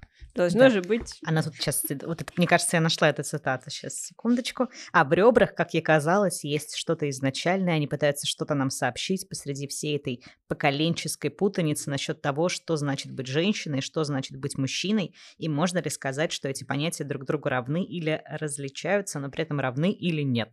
Мгм. И вот э, к этой теме ра- ра- равности, equality, мы вернемся в самом конце. Мгм. Ну да, равноправие. Равноправие и свобода. о том, что равноправие не равно свободе. И даже в каком-то смысле противоположно свободе. Э, и дальше рассказывается история этого немецкого боксера, что вот у него была жена, и э, в какой-то момент она уходит от него к другому, и он очень тяжело это переживает. И эм, сейчас я, возможно, что-то что перескочу, какие-то детали. Э, там была э, интересная, интересная деталь, что, значит, э, этот немецкий боксер, э, странно обращаться к нему как к немецкому боксеру, э, что он, значит, не может спать э, с человеком на кровати, а на одной кровати. Э, да, а жене нравилось, когда он ее обнимает, и она ему э, говорила, как один из факторов, почему она от него уходит, что он, значит, э, что значит вот тот другой, э, к которому она ушла, он может ее обнимать, э, когда не ложится спать, он может ее обнимать. А ему это было, он не мог спать тогда в таком случае. Вот это была забавная, забавная цитата. Последний раз он хорошо спал рядом с другим человеком в пять лет. Э, он тогда просил маму посидеть у кровати и подержать его за руку. То есть показано, что вот он двухметровый боксер, а по факту э, он мог спать рядом с другим человеком только когда это мальчик немножко. Ну да. Потому что, ну, каждый...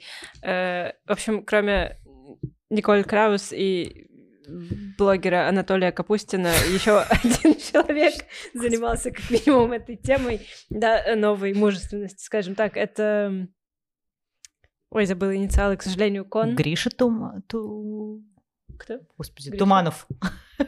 Вылетел сейчас из головы. И Эскон. У меня э, микрофон стоит на книжке как раз. И Эскон дружба. Игорь Семенович Кон. У него есть книжка, которая называется, и я ее не читала, но просто у нее такое название, что я не могу его забыть. Она называется «Мальчик, отец, мужчины». Мальчик, отец, мужчина. И она, ну вот, как я понимаю, про, про это. Да, Почитай, но... Максим. Да, я, я думала, ты сейчас вспомнишь э, действительно Гришу Туманова, у которого был подкаст когда-то э, «Мужчина, вы куда?» А куда? А куда? Он про это много разговаривает в том числе. К женщине в леопардовых штанах. Э, туда, мы уже выяснили. Всех... В сторону кибуца свобода. Да, всех тянет именно, именно туда. Эм, да, здесь она забавна, то есть... Э, э, в принципе, уходит, да, от этого стереотипа, что мужик, здоровенный мужик, он должен быть кремень, скупой, и все такое здесь показано, что вот он, э, с одной стороны, вот он здоровый и любит драться и все такое, но с другой стороны показывает, что он, у него есть там свои какие-то какие комплексы, которые делают его э, таким ранимым человеком mm-hmm. с другой стороны. Вот это тоже интересный взгляд на вот то, что называем там новую мускулинность. Ну, непонятно как раз, насколько сам боксер эм, в, ну, в каком-то балансе со своей маскулинностью новой, старой, потому что э, не знаешь, что вот интересно, что вот тут его, вот эта слабость, она сыграла с неплохую шутку, потому что во многом именно из-за нее его бросает жена потому что... В смысле? Ну, то есть, один из факторов говорит, что вот он не может э, спать с другим в смысле? человеком. Жена ему, жена его бросает вообще не из-за него. Жена уходит от него к другому mm-hmm. мужику. Да. Там же э, она, э, она была актриса, его жена, и она играла Гвиневру, жену Артура, и она ушла от него к актеру, который играл Ланселота. То есть, это просто ау, что... Потому что Гвиневра, жена Артура, уходит от Артура, ну, не уходит от Артура, изменяет Артуру с Ланселотом. То есть, это не его вина, это ее выбор. Эм, но если бы был... Э, но вот этих не было у него, э, назовем их, изъянов. Э, Она бы все равно влюбилась в Ланцелота, скорее всего. Это... А что это Ланцелот? Ну ладно. Не знаю, нет. Э, Хорошо. Ну просто есть, возможно, такое... Эм, из всех мужчин, которые есть в этом тексте, а их в основном два, по большому счету их два, да, Рафи и э, немецкий боксер, кроме родственников рассказчицы. Эм, Рафи такой более... Да, Рафи мы сейчас зададим еще. Мягкий, угу. а немецкий боксер, ну он боксер, то есть само его имя немецкий, еще и боксер, еще и немецкий. Оно очень маскулинное, по-старому маскулинное все эти, и начинается его рассказ о нем начинается с разговоров про Третий Рейх и про то, что ну тебе же нравится униформа. Ну то есть нам прям рисуют Э, образ мужчины маскулинного по-старому. Вот он должен быть высокий, но при этом видно, что ему э, эта униформа ему не по размеру. То есть вот буквально, опять же, мы смотрим ее глазами, и вот она смотрит на этого огроменного немецкого боксера, это она говорит, что ее, значит, queen size кровать была мала, и ему пришлось свернуться клубочком, как ребенку. То есть, ну вот она видит, что ему эта маскулинность не по размеру. Вот, меня, если честно, ужасно насмешило. Значит, там в конце красиво заканчивается, да, эм, Единственную ночь, когда они спали вместе, они были посреди леса, и выбора у него не было. Он спросил ее, не против ли она, если он прочтет «Отче наш». Да, как это... Просто зайчик.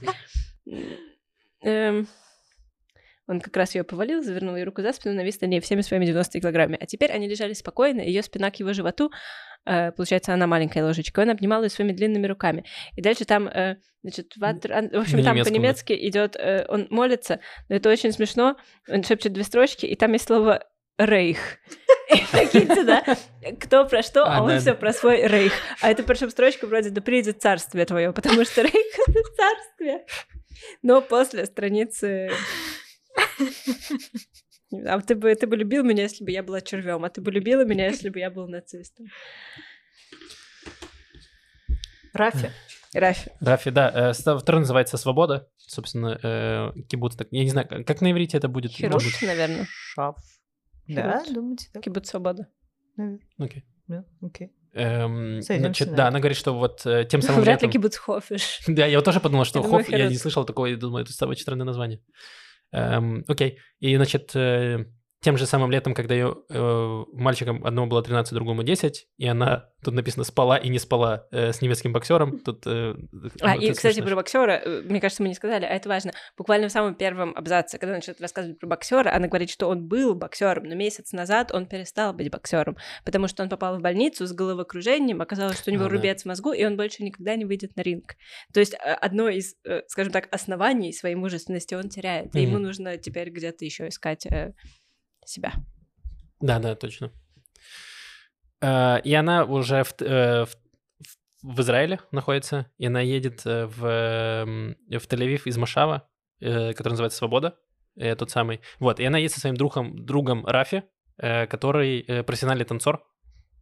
И здесь нам показывается как раз вот немножко другой, другой тип, тип мужчины, который танцор, изначально у меня в мозгу такой, э, в моем, ну, типа, в Донецке 90-х э, танцор — это что-то для девочек. Ты такой, знаешь, э, э, все, тебя точно будут бить. Э, ты сразу понимаешь, если ты танцор. Вот. Э, а здесь самое, что забавное, что вот дальше потом есть поворот, когда рассказывается история Рафи, э, что Рафи танцор-то танцор, но он, э, когда пошел в армию 18 лет, он пошел в боевые, в спецназ, в самый, в, э, да. в, в самый жесткий, и там было... Э, Потому что, опять же, он говорит, это, ну, это переход, ритуал перехода, который да. ты должен совершить, чтобы из мальчика стать мужчиной. Вот я тут как раз цитату выделил. Стать мужчиной в его стране означало стать солдатом. Солдатская служба представляла собой инициацию, через которую необходимо пройти вне зависимости от того, нравится тебе это или нет. Хотя сложно сказать, на какой стадии ты перестаешь быть мальчиком. Первый раз, когда стреляешь в движущуюся, движущуюся цель, первый раз, когда воспринимаешь врага как животное, или в первый раз, когда ты обращаешься с ним как с животным.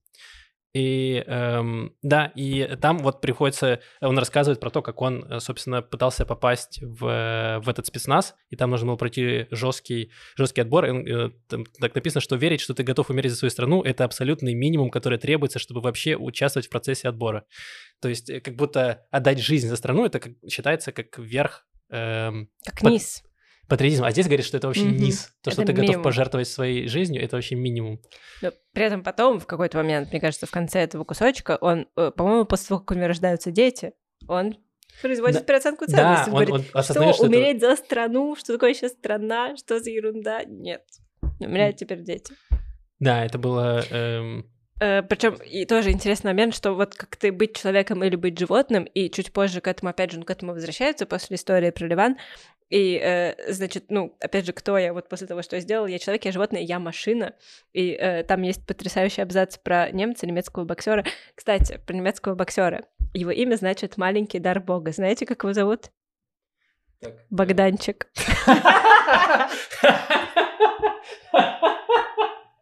Точно. Неудивительно, что она предпочитает называть его немецкий боксер Богданчик. Звучит не так сильно. Саша Долгополов все знал. Э, да, спасибо, Саша Долгопол. Сейчас есть про него цитата. Блин, э, тогда это рисует вообще другую картину. Э. Потерялась цитата, но, в общем, там она приходит на свидание с ним, и он и говорит, что он пришел максимально пунктуально по часам, как немецкий, как настоящий немецкий поезд. То есть она его сравнивает с немецким поездом, mm-hmm. просто вот максимально дегуманизирует э, своего немецкого боксера. Все, прошу прощения, давайте вернемся обратно к Рафи. А, и дальше он рассказывает историю про э, курицу, эм, значит, когда он э, служил в армии и была война в Ливане, где Израиль э, на тот момент оккупировал часть Ливана, у них было задание, чтобы убить, значит, одного из э, офицеров Хизбаллы, и они должны были проползти 4 часа, значит, к дому э, этого офицера Хизбаллы и заложить бомбу под его машину, в которую он каждый день в 6, там, 6.30 утра садится и едет. И они, значит, все это сделали, заложили бомбу, и бомба должна была сработать в тот момент, когда, значит, э, нажмется педаль газа. И э, и вот он дальше рассказывает, что в тот момент, когда нам давали задание, он, ему не говорили про то, что... Эм, а, и он, от, он отползая, отползая увидел, что у дома стоят... Детские, э, детская обувь. Да, и он как Такая раз... же, как они носили в Машаве, угу. «Свобода». Да, то есть он говорит, что когда тебе дают задание, тебе не говорят о том, что там будет, значит, семья, что какие-то дети угу. есть. Нет, тебе говорят задачу, вот что сделать конкретно, не дают никаких лишних деталей.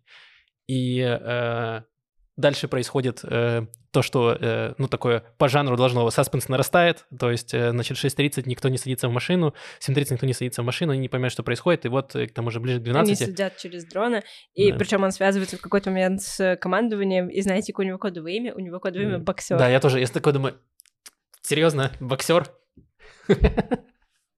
Боксер, все да. боксируют в этом тексте. Да, и, значит, выходит вся семья, вся семья вместе с детьми садится в машину, Э, значит, заводит э, двигатель, э, собственно, это офицера Хизбаллы, но бомба только она еще не взрывается, она приходит, э, значит, она активируется, но не взрывается, пока он не нажмет на педаль газа. И э, тут, где мы все... Я был почти уверен, что сейчас все взорвется, и нас поставят вот к этой дилемме, э, что, значит, э, про сопутствующие жертвы, что вот, значит, они должны были убить э, офицера Хизбаллы, но там же его дети, виноваты ли дети, и вообще, насколько это гуманно и все остальное. И я подумал, блин, как вообще не в тему сейчас такие рассказы обсуждать. Вот.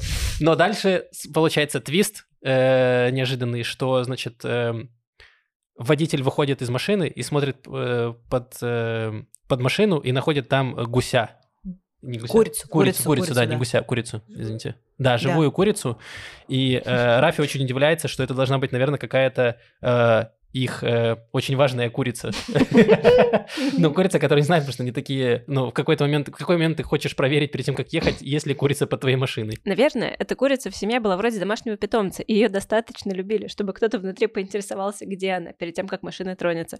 А где, как там ее зовут, смотри, ее нет с остальными. Или я только что видел, как она залезла под машину, она терпеть не может, когда мы уезжаем, она всегда так делает. Что-то подобное должен был сказать один из детей на заднем сиденье, до того, как их отец нажал на педаль газа, от чего они все немедленно взорвались бы. И человечные здесь офицеры Хизбаллы, обратите внимание, как они тоже описаны. Ну, потому что э, еврей, он ниже за курицу. Э, вот так получается. И как я теперь вернулся? Э, да, ну, получается, что, э, значит, когда он достал курицу, он увидел, что бомба заложена в, под днище машины, и, э, собственно, бомба не взорвалась, э, дети стали живы, и офицер Хизбаллы тоже. И там было забавно, что, значит, э, сам Рафи в этот момент почувствовал облегчение, вот, и она потом его спрашивает, типа, «А что ты чувствовал? И он, вот его цитата, понимаешь, сказал он, я не помню. И чем дольше, тем больше я ощущаю потребность узнать э, то, что, кажется, никогда не узнаю. Испытывал ли я облегчение, понял ли я, что курица спасла и мою жизнь тоже, или я перестал быть даже животным и превратился в машину. То есть, опять то, о чем ты говорила, про машину, про боксера, и все сходится. Тоже Мы боксер, не знаем, тоже машина. Да, да. Да. Но Там он была... был явно в состоянии, не знаю, подходит ли здесь слово шок, да, но, но в состоянии не в том, где ты можешь начать анализировать свои эмоции. Да, но он там описывал, что он не хотел, чтобы это произошло, и что его эм, сослуживцы, они как раз расстроились. Да, да, там написано, да, что многие из моих солдат, э, да, э, были в ярости, все было зря. Миссия провалилась, начальство наше тоже было в бешенстве. Он явно не был в бешенстве. Да. Но что он чувствовал, он сказать не может э, с точностью. Ну и в целом там э, интересно, конечно, как, как у него условно вот эти вот две стороны есть, и, и, и женская, и мужская в нем изначально. Там описывается, что танцевал он с трех лет и всю свою жизнь, и при этом он остался а, как она там есть момент, где она пишет, что для, как для любого 18-летнего израильтянина у Рафи не было выбора идти ли в армию или не идти, но никто не просил его идти в э, Голани, в спецназ, никто не просил его оставаться сверх службы, что он сделал. И почему он это сделал, он тоже не отвечает. То есть это как бы... И потом он заканчивает э, армию, выходит из армии и продолжает снова танцевать. То есть здесь как-то снова у нас э, весь рассказ чередуется вот эти его мужские и женские стороны, и потом, кажется, мужик все равно берет над ним вверх. А мне показалось, что вот он остался в армии и пошел в спецназ как раз потому, что он хотел э, восстановить какую-то свою мускулинность. Я просто не знаю, мне сложно спроецировать, э, как, как в Израиле относятся к танцорам, э, э, э, детям. Вот, но э, что как будто он хотел вот доказать всем, что, смотрите, вообще-то я тут вообще, посмотрите, какой мужик. Мужик. Я Да, мужик-мужик. Да, но мне тоже кажется, что в этом было что-то такое, конечно. Да, что он такой, я докажу всем, что я вообще больше мужик, чем вы все вот эти мужики. И э, по факту э, он это и делает. Э, и дальше, да, рассказывается про э, э, брак Рафи, э, где он, да, где он э, 20 чем-то лет они были вместе в браке, это как, описывается как счастливый брак, что все у них э, было Рафи хорошо. И, и Дана. Да, да, да. И что после э, 23 лет брака решили перейти к открытым отношениям. У них был хороший брак, полный любви, и их по-прежнему тянуло друг к другу, но они все-таки приняли такое совместное решение, им хотелось чего-то нового, хотелось развиваться. Эм, Я не был в 23 года в браке, я думаю, никто из вас тоже. Э, Мне просто странная формулировка того, что ты 23 года в браке, вы вроде как счастливы, у вас хороший брак, но такие, нужно развиваться. И ты вместо того, чтобы пойти на курсы с э, э, шитья, Кройки, шитья. кройки, шитья, ты такой, давай будем э, встречаться с другими людьми. Ну, развиваться странное слово. Да, здесь, вот я тоже не понял. согласна. Нет, э, кстати, я, я тоже не была в браке 23 года, как вы можете догадаться, но я примерно понимаю, о чем здесь речь. То есть э, как раз недавно это обсуждала с человеком, который тоже, понятно, не 23 года, но в каких-то долгих отношениях, что тебе начинает казаться, что немножко подтормаживаешь и э, действительно никак именно не развиваешься, он использовал именно это слово, что ты у тебя вроде бы уже ты в какой-то своей зоне комфорта и, и зачем. А тут ты выходишь на снова на рынок и такой, так надо и книжек побольше почитать, а может подкаст про книжки запустить. Оп, как бы вот это вот. И может быть здесь... э, Ну, мне кажется, кстати, что... Хотя, я не знаю. Я как-то вообще не особо придала этому значение. То есть мне, мне не важно было, что они 23 года или 3 года прожили. То есть если бы они спустя 3 года бы тоже это Вот, обсудили. Да, вот если бы они спустя три года, то ты понимаешь, да, наверное, брак был не очень, ну, видимо, в браке есть какие-то проблемы, потому что, э, ну, через три года, значит, как будто не очень долго. Когда 23 года, у вас есть дети, и вы как будто уже прям очень много пережили, и э, там даже написано, что поначалу Рафи не был уверен, захочет ли он когда-нибудь другую женщину. Он думал, что, возможно, пошел в отца, который не представлял себе жизни без матери Рафи, был ей предан душой и телом. И, то есть, э, возможно, даже это вообще было не по инициативе Рафи, эта история. Э, либо, не знаю, либо он очень сомневался, но все равно принял это решение. Эм, Да, мне кажется, это была инициатива. Нет, непонятно. там просто они Э, вместе но решили почему, написать. почему это происходит после 23 лет брака абсолютно, ну как, это то же самое практически, что произошло у Леонардо и. Моники в той истории. Только Леонардо и Моника решили развестись. Да. А, э, э, здесь, в общем, какой-то они попытались выбрать срединный путь, и оказалось, что полигамия не очень им подходит. Эм, Просто что э, Леонардо и Моники, там это не было, э, как-то их сексуальная жизнь никак не была рассказана, и там не было понятно, что если у них вообще желание, они расстаются из-за того, что они их тянут к другим людям. Может, потому что они здесь, просто кажется, устали друг не от друга. было... У Леонардо и Моники был, кстати, прикольный момент, когда там она говорит, что что-то, не помню в каких словах, но Ноа, э, их дочь, собственно, рассказчица, она говорит о том, что, судя по их интонациям и выбору слов, было понятно, что они говорят не про путешествие, а скорее про М. что-то другое, М. что-то типа вот такого. Секс. Ого! Ох, Леонардо и Моника. Ну, и опять же, это... Если они поженились там в 25 примерно, то здесь, получается, им ну, под 50, им где-то между 40 и 50, скорее всего, то есть это, наверное, кризис среднего возраста, и вот э, как то, что происходит у Моники, Моника смотрит на свою сходящую с ума мать и думает, а что, если я тоже скоро умру, а вот не было у меня э, в жизни мужчин на 20 лет меня моложе. Ну или, ну, как, не знаю. Или там, ну вот еще того и этого, и пятого, и И десятого. А идет есть покупать только- леопардовые штаны. да, идет Мгм. покупать либо. А есть только вот этот, ну как, э, комфорт уютного и знакомого, и вот Ну, что забавно, что есть же э, обратная мысль, что если ты э, думаешь, что тебе не очень долго осталось, то ты как будто наоборот ищешь человека, который, э, с которым тебе будет, который может о тебе позаботиться, и вы находитесь в комфорте, наоборот, что ты, у тебя есть какая-то стабильность, ты не понимаешь, что тебя ждет в будущем, но у тебя есть что-то стабильное, что может тебя защитить. То есть это было в другой истории, которую мы не взяли. И там есть вот эта тема, что... М.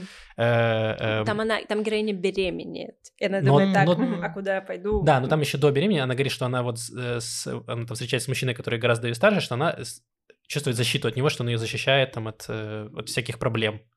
Вот. И, Хороший рассказ, да. Там Да. даже копание же в древности. да-да. М.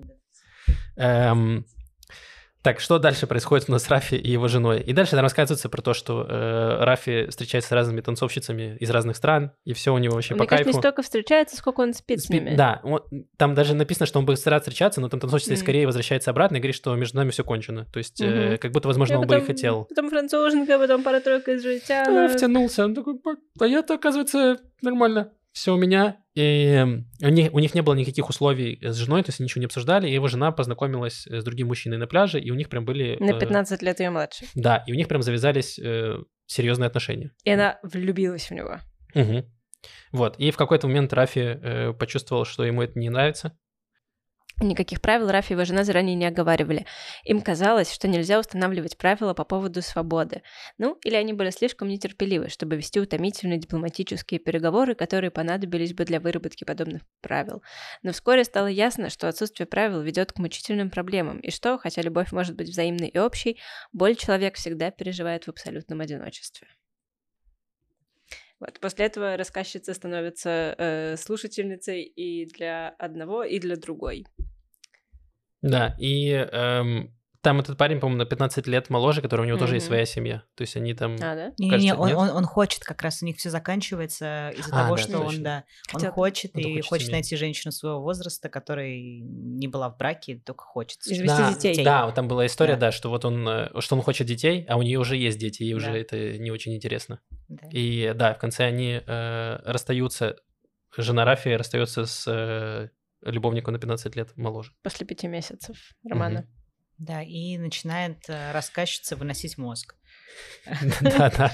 Там дальше идет просто уже, э, да, про то, как она следила, значит, за этим, э, за этим парнем там в WhatsApp, и, э, и дальше целые несколько абзаций про, про пенисы и Наконец. про, их- про их, про их размеры. Эм, Дана часто так рассказывала ей о размерах достоинства ее бойфренда, что в какой-то момент, через несколько месяцев, она наконец сказала Дане, что не может больше про это слушать.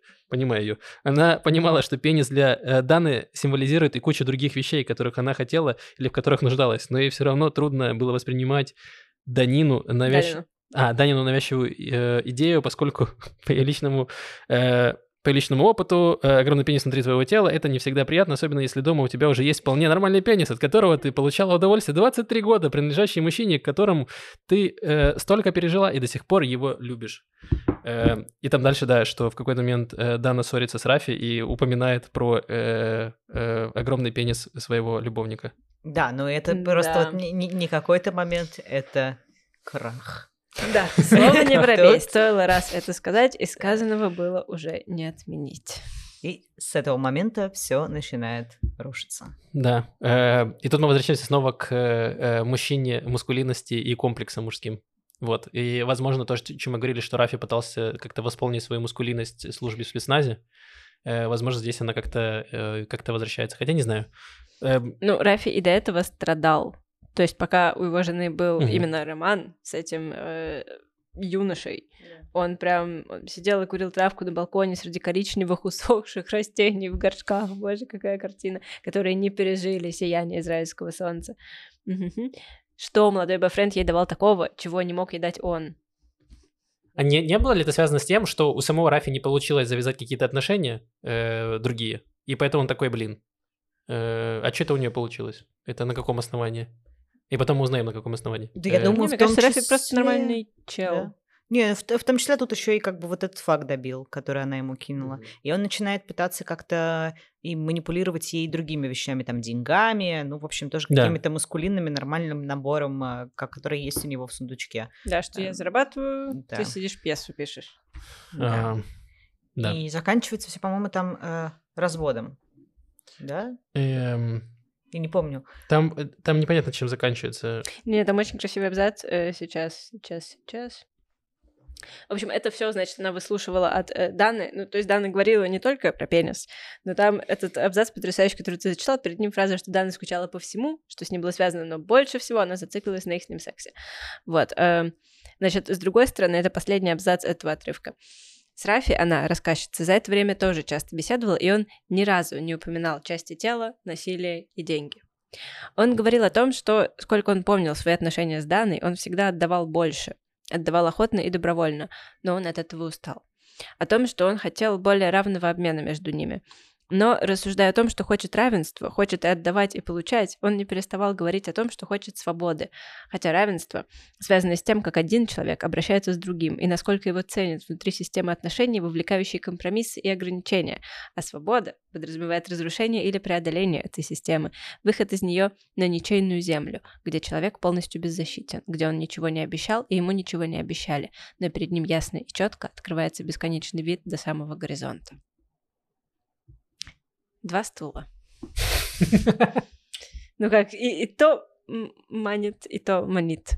И, все, ну как, ну, нельзя, э, нельзя и владеть пирогом, и съесть пирог. Логично. Я задумался об этой метафоре. Слишком долго, мне кажется. Эм, это очень перекликается с тем, что в начале этого отрывка, как я понимаю, рассказчица говорит про себя. Это же рассказчица говорит, а не Дана. Э, что после ее развода наконец, впервые за 20 лет у нее не было отношений ни с каким мужчиной. Поначалу отсутствие мужчины вызывало у нее ужас, шедший из таких глубин, что она не могла даже определить его источник. А, вот, и через полгода приступов паники, непрекращающейся бессонницы и депрессии, страх одиночества и отсутствие мужской поддержки, наконец отступил и сменился тихой эйфорией.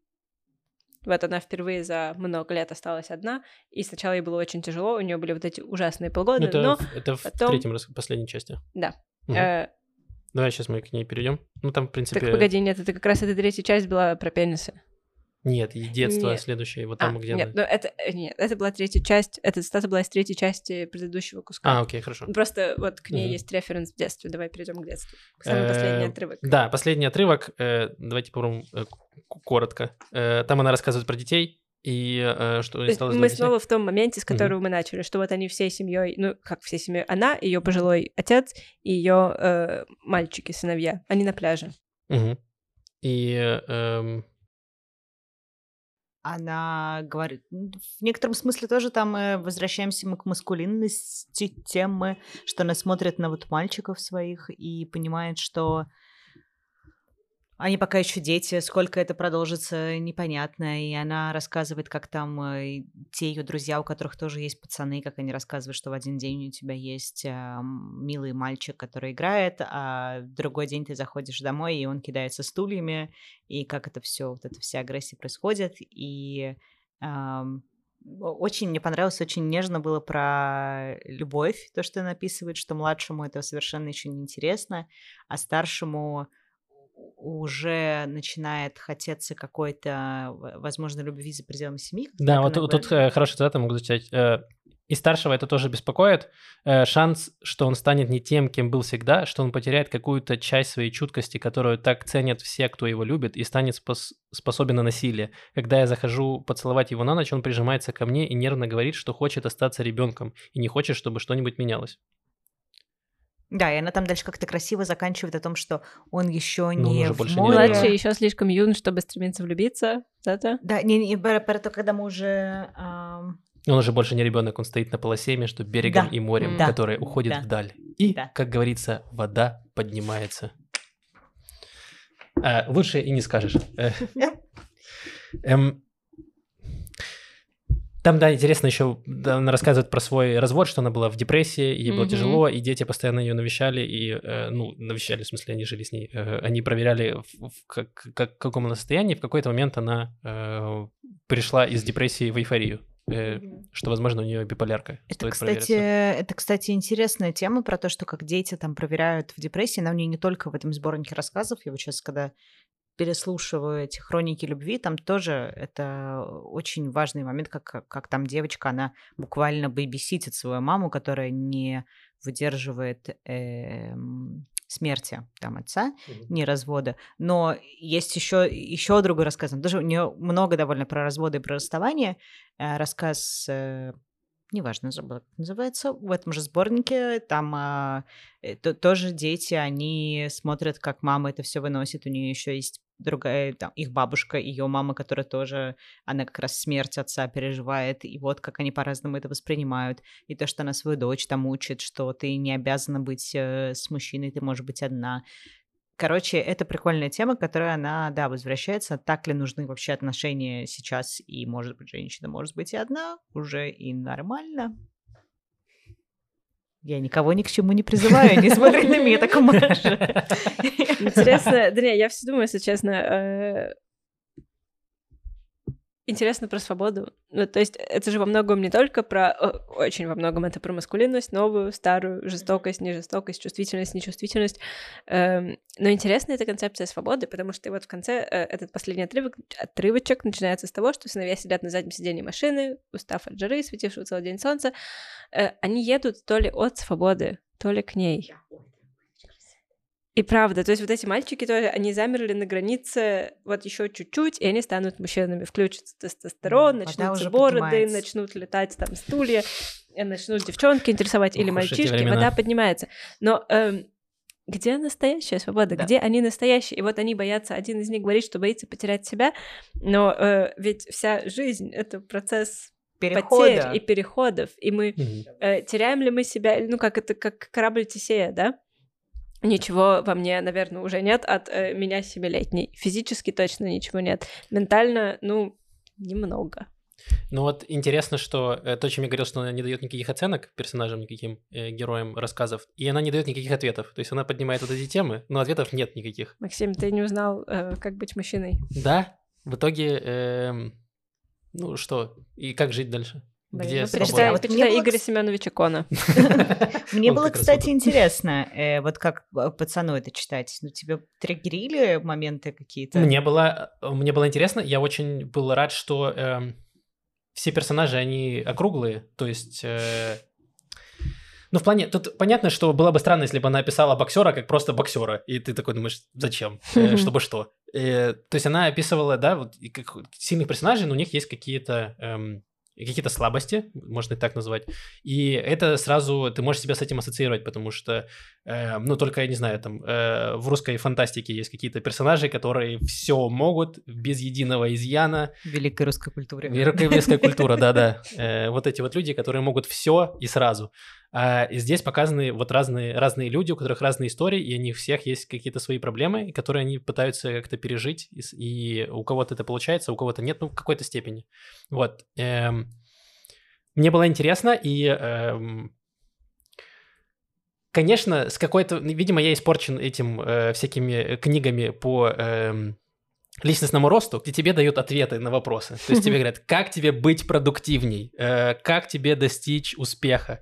Или э, хотя бы ты смотришь стендап, там комик поднимает какую-то тему, и он дает решение. Он дает часто абсурдное решение, но он его дает. Здесь она поднимает все эти вопросы, но нет никаких решений. Она просто говорит, «Тут конец, следующий рассказ. Ну, и да, и нет.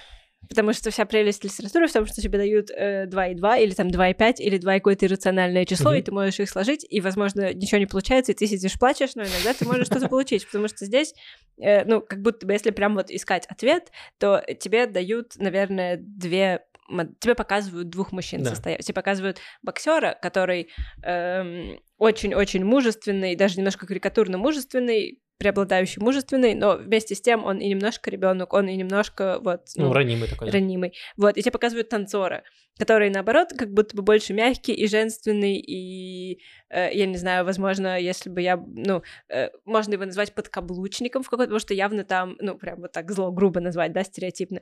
Вот, но вместе с тем он спецназовец, то есть в нем есть и э, такая супер классическая маскулинная маскулинность. Но, э, в общем, все эти...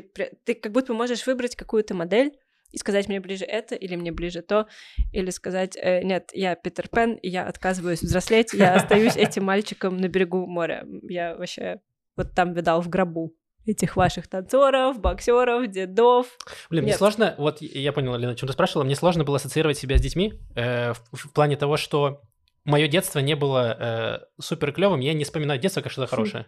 Вот, поэтому я такой, поскорее бы повзрослее, когда у тебя уже есть какие-то какие возможности что-то э, что делать. И это не потому, что там, не знаю, у меня были проблемы с родителями, нет, просто э, общество, в котором я рос, э, оно было не очень комфортное для меня э, в, в этом плане. Поэтому у меня не было такого, что, э, блин, классно было бы остаться ребенком или э, вот что-то такое.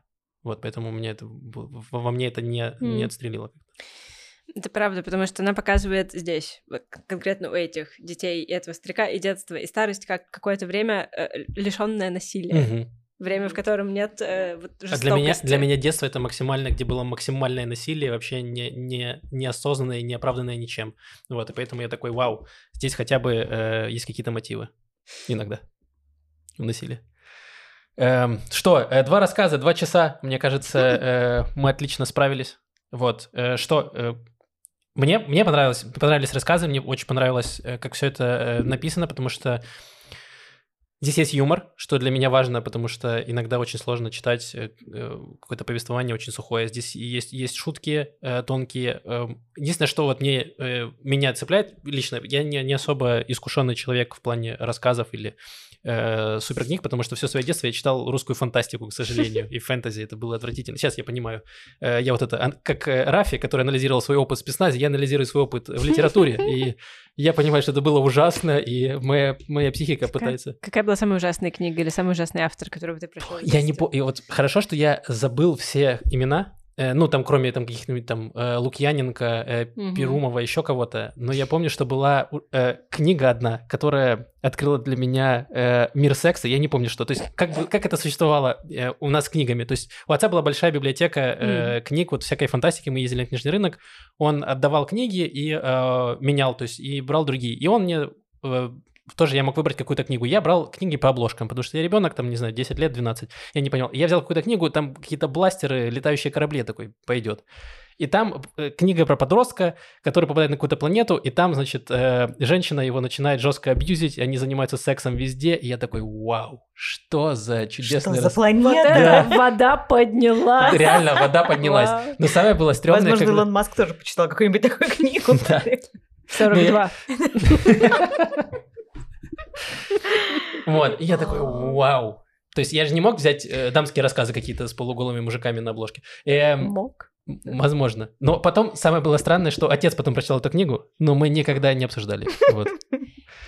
Я, я пыталась вспомнить. Я помню, что я читала какое-то ужасное, ужасное, ужасное, э, такое тоже стрелятельное мужское фэнтези, не фэнтези, боевичок с папиной полки.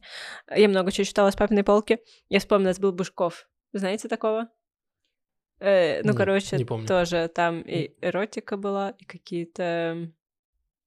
То есть, да, я сейчас понимаю, что все эти писатели... Но еще я с папиной полки читала Блаватскую, и Зиду под покрывалом у меня. Я понял. Там были все Стругацкие, там была Зида под покрывалом, и вот был там Бушков, Панов, ну, прям вот да, просто что... с э, российской фантастикой. Да, что вот эта фантастика — это какие-то очень стрёмные мужики, э, и поэтому у них все женские персонажи, они очень карикатурные. Они не персонажи, они... Да, они просто как э, мужская, мужская фантазия, грубо говоря, элементы. Но об этом можно послушать у Дениса Чужого в его подкасте, ну, да. ну, не подкаст, в его шоу. Шоу «Плохие, «Плохие книги. книги». Да, он часто про это говорит. Так вот, возвращаясь э, к тому, что я испорченный фантастикой, что мне... Эм, эм, мне не, э, как будто в сравнении, допустим, с рассказами Эдгара Каррета, здесь очень много эм, деталей, которые ни к чему не ведут. То есть они, они, дают, они, дают, они дают какой-то объем рассказу, но они... Эм, без, ну, то есть, короче, если их убрать, как будто сильно, очень сильно не поменяется ничего. Нет, я прям так не согласна. Ладно. Большинство рассказов Эдгара, Эдгара Керрета, они читаются э, вот прям супер кайфово на одном дыхании, но их сложно обсуждать час. Мы с тобой справились? Нет. Ладно. Ну, мы обсудили один рассказ. Э, полчаса. Обсудили один рассказ, и там было полчаса или даже меньше. Мне кажется, мы прям... Ладно. Ну, то есть он... Вот там все сказано, он очень емкий, ну, он да. лаконичный. Там вот прям все, что есть, ты это ну, прочитал, и такой, вау, То, что классно. я вот люблю, что вот, знаешь, чтобы э, в твит уместилось все. Мне кажется, что она, она же наблюдает за, за людьми, за отношениями между людьми, и здесь вот как раз все, все вот эти вот мелкие детали, на, на них все строится. И мне она вообще понравилась за...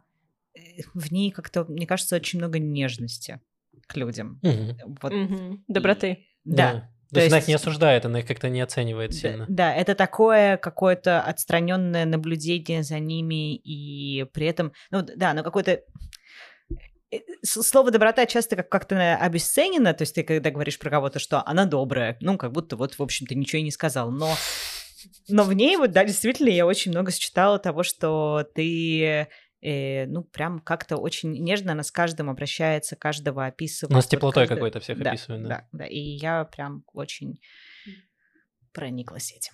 Мгм, я согласен. Как тебе, Маш? Да, понравилось. Причем это, ну как, это не то, что я бы стала читать сама, это не то, что я бы выбрала сама, потому что я, э, ну, сама выбираю почитать книжки э, про Лондон 19 века э, с магическим реализмом, потом отплевываюсь, хожусь неделю. Э, вот, поэтому, Алина, спасибо большое. Мне прям, я, мне очень понравилось. Но не то... Я рада. Я бы, Да. я бы не попала... Ко мне бы не попали эти рассказы другим путем. Мгм. Прям супер, спасибо. все так, да, спасибо Класс. большое.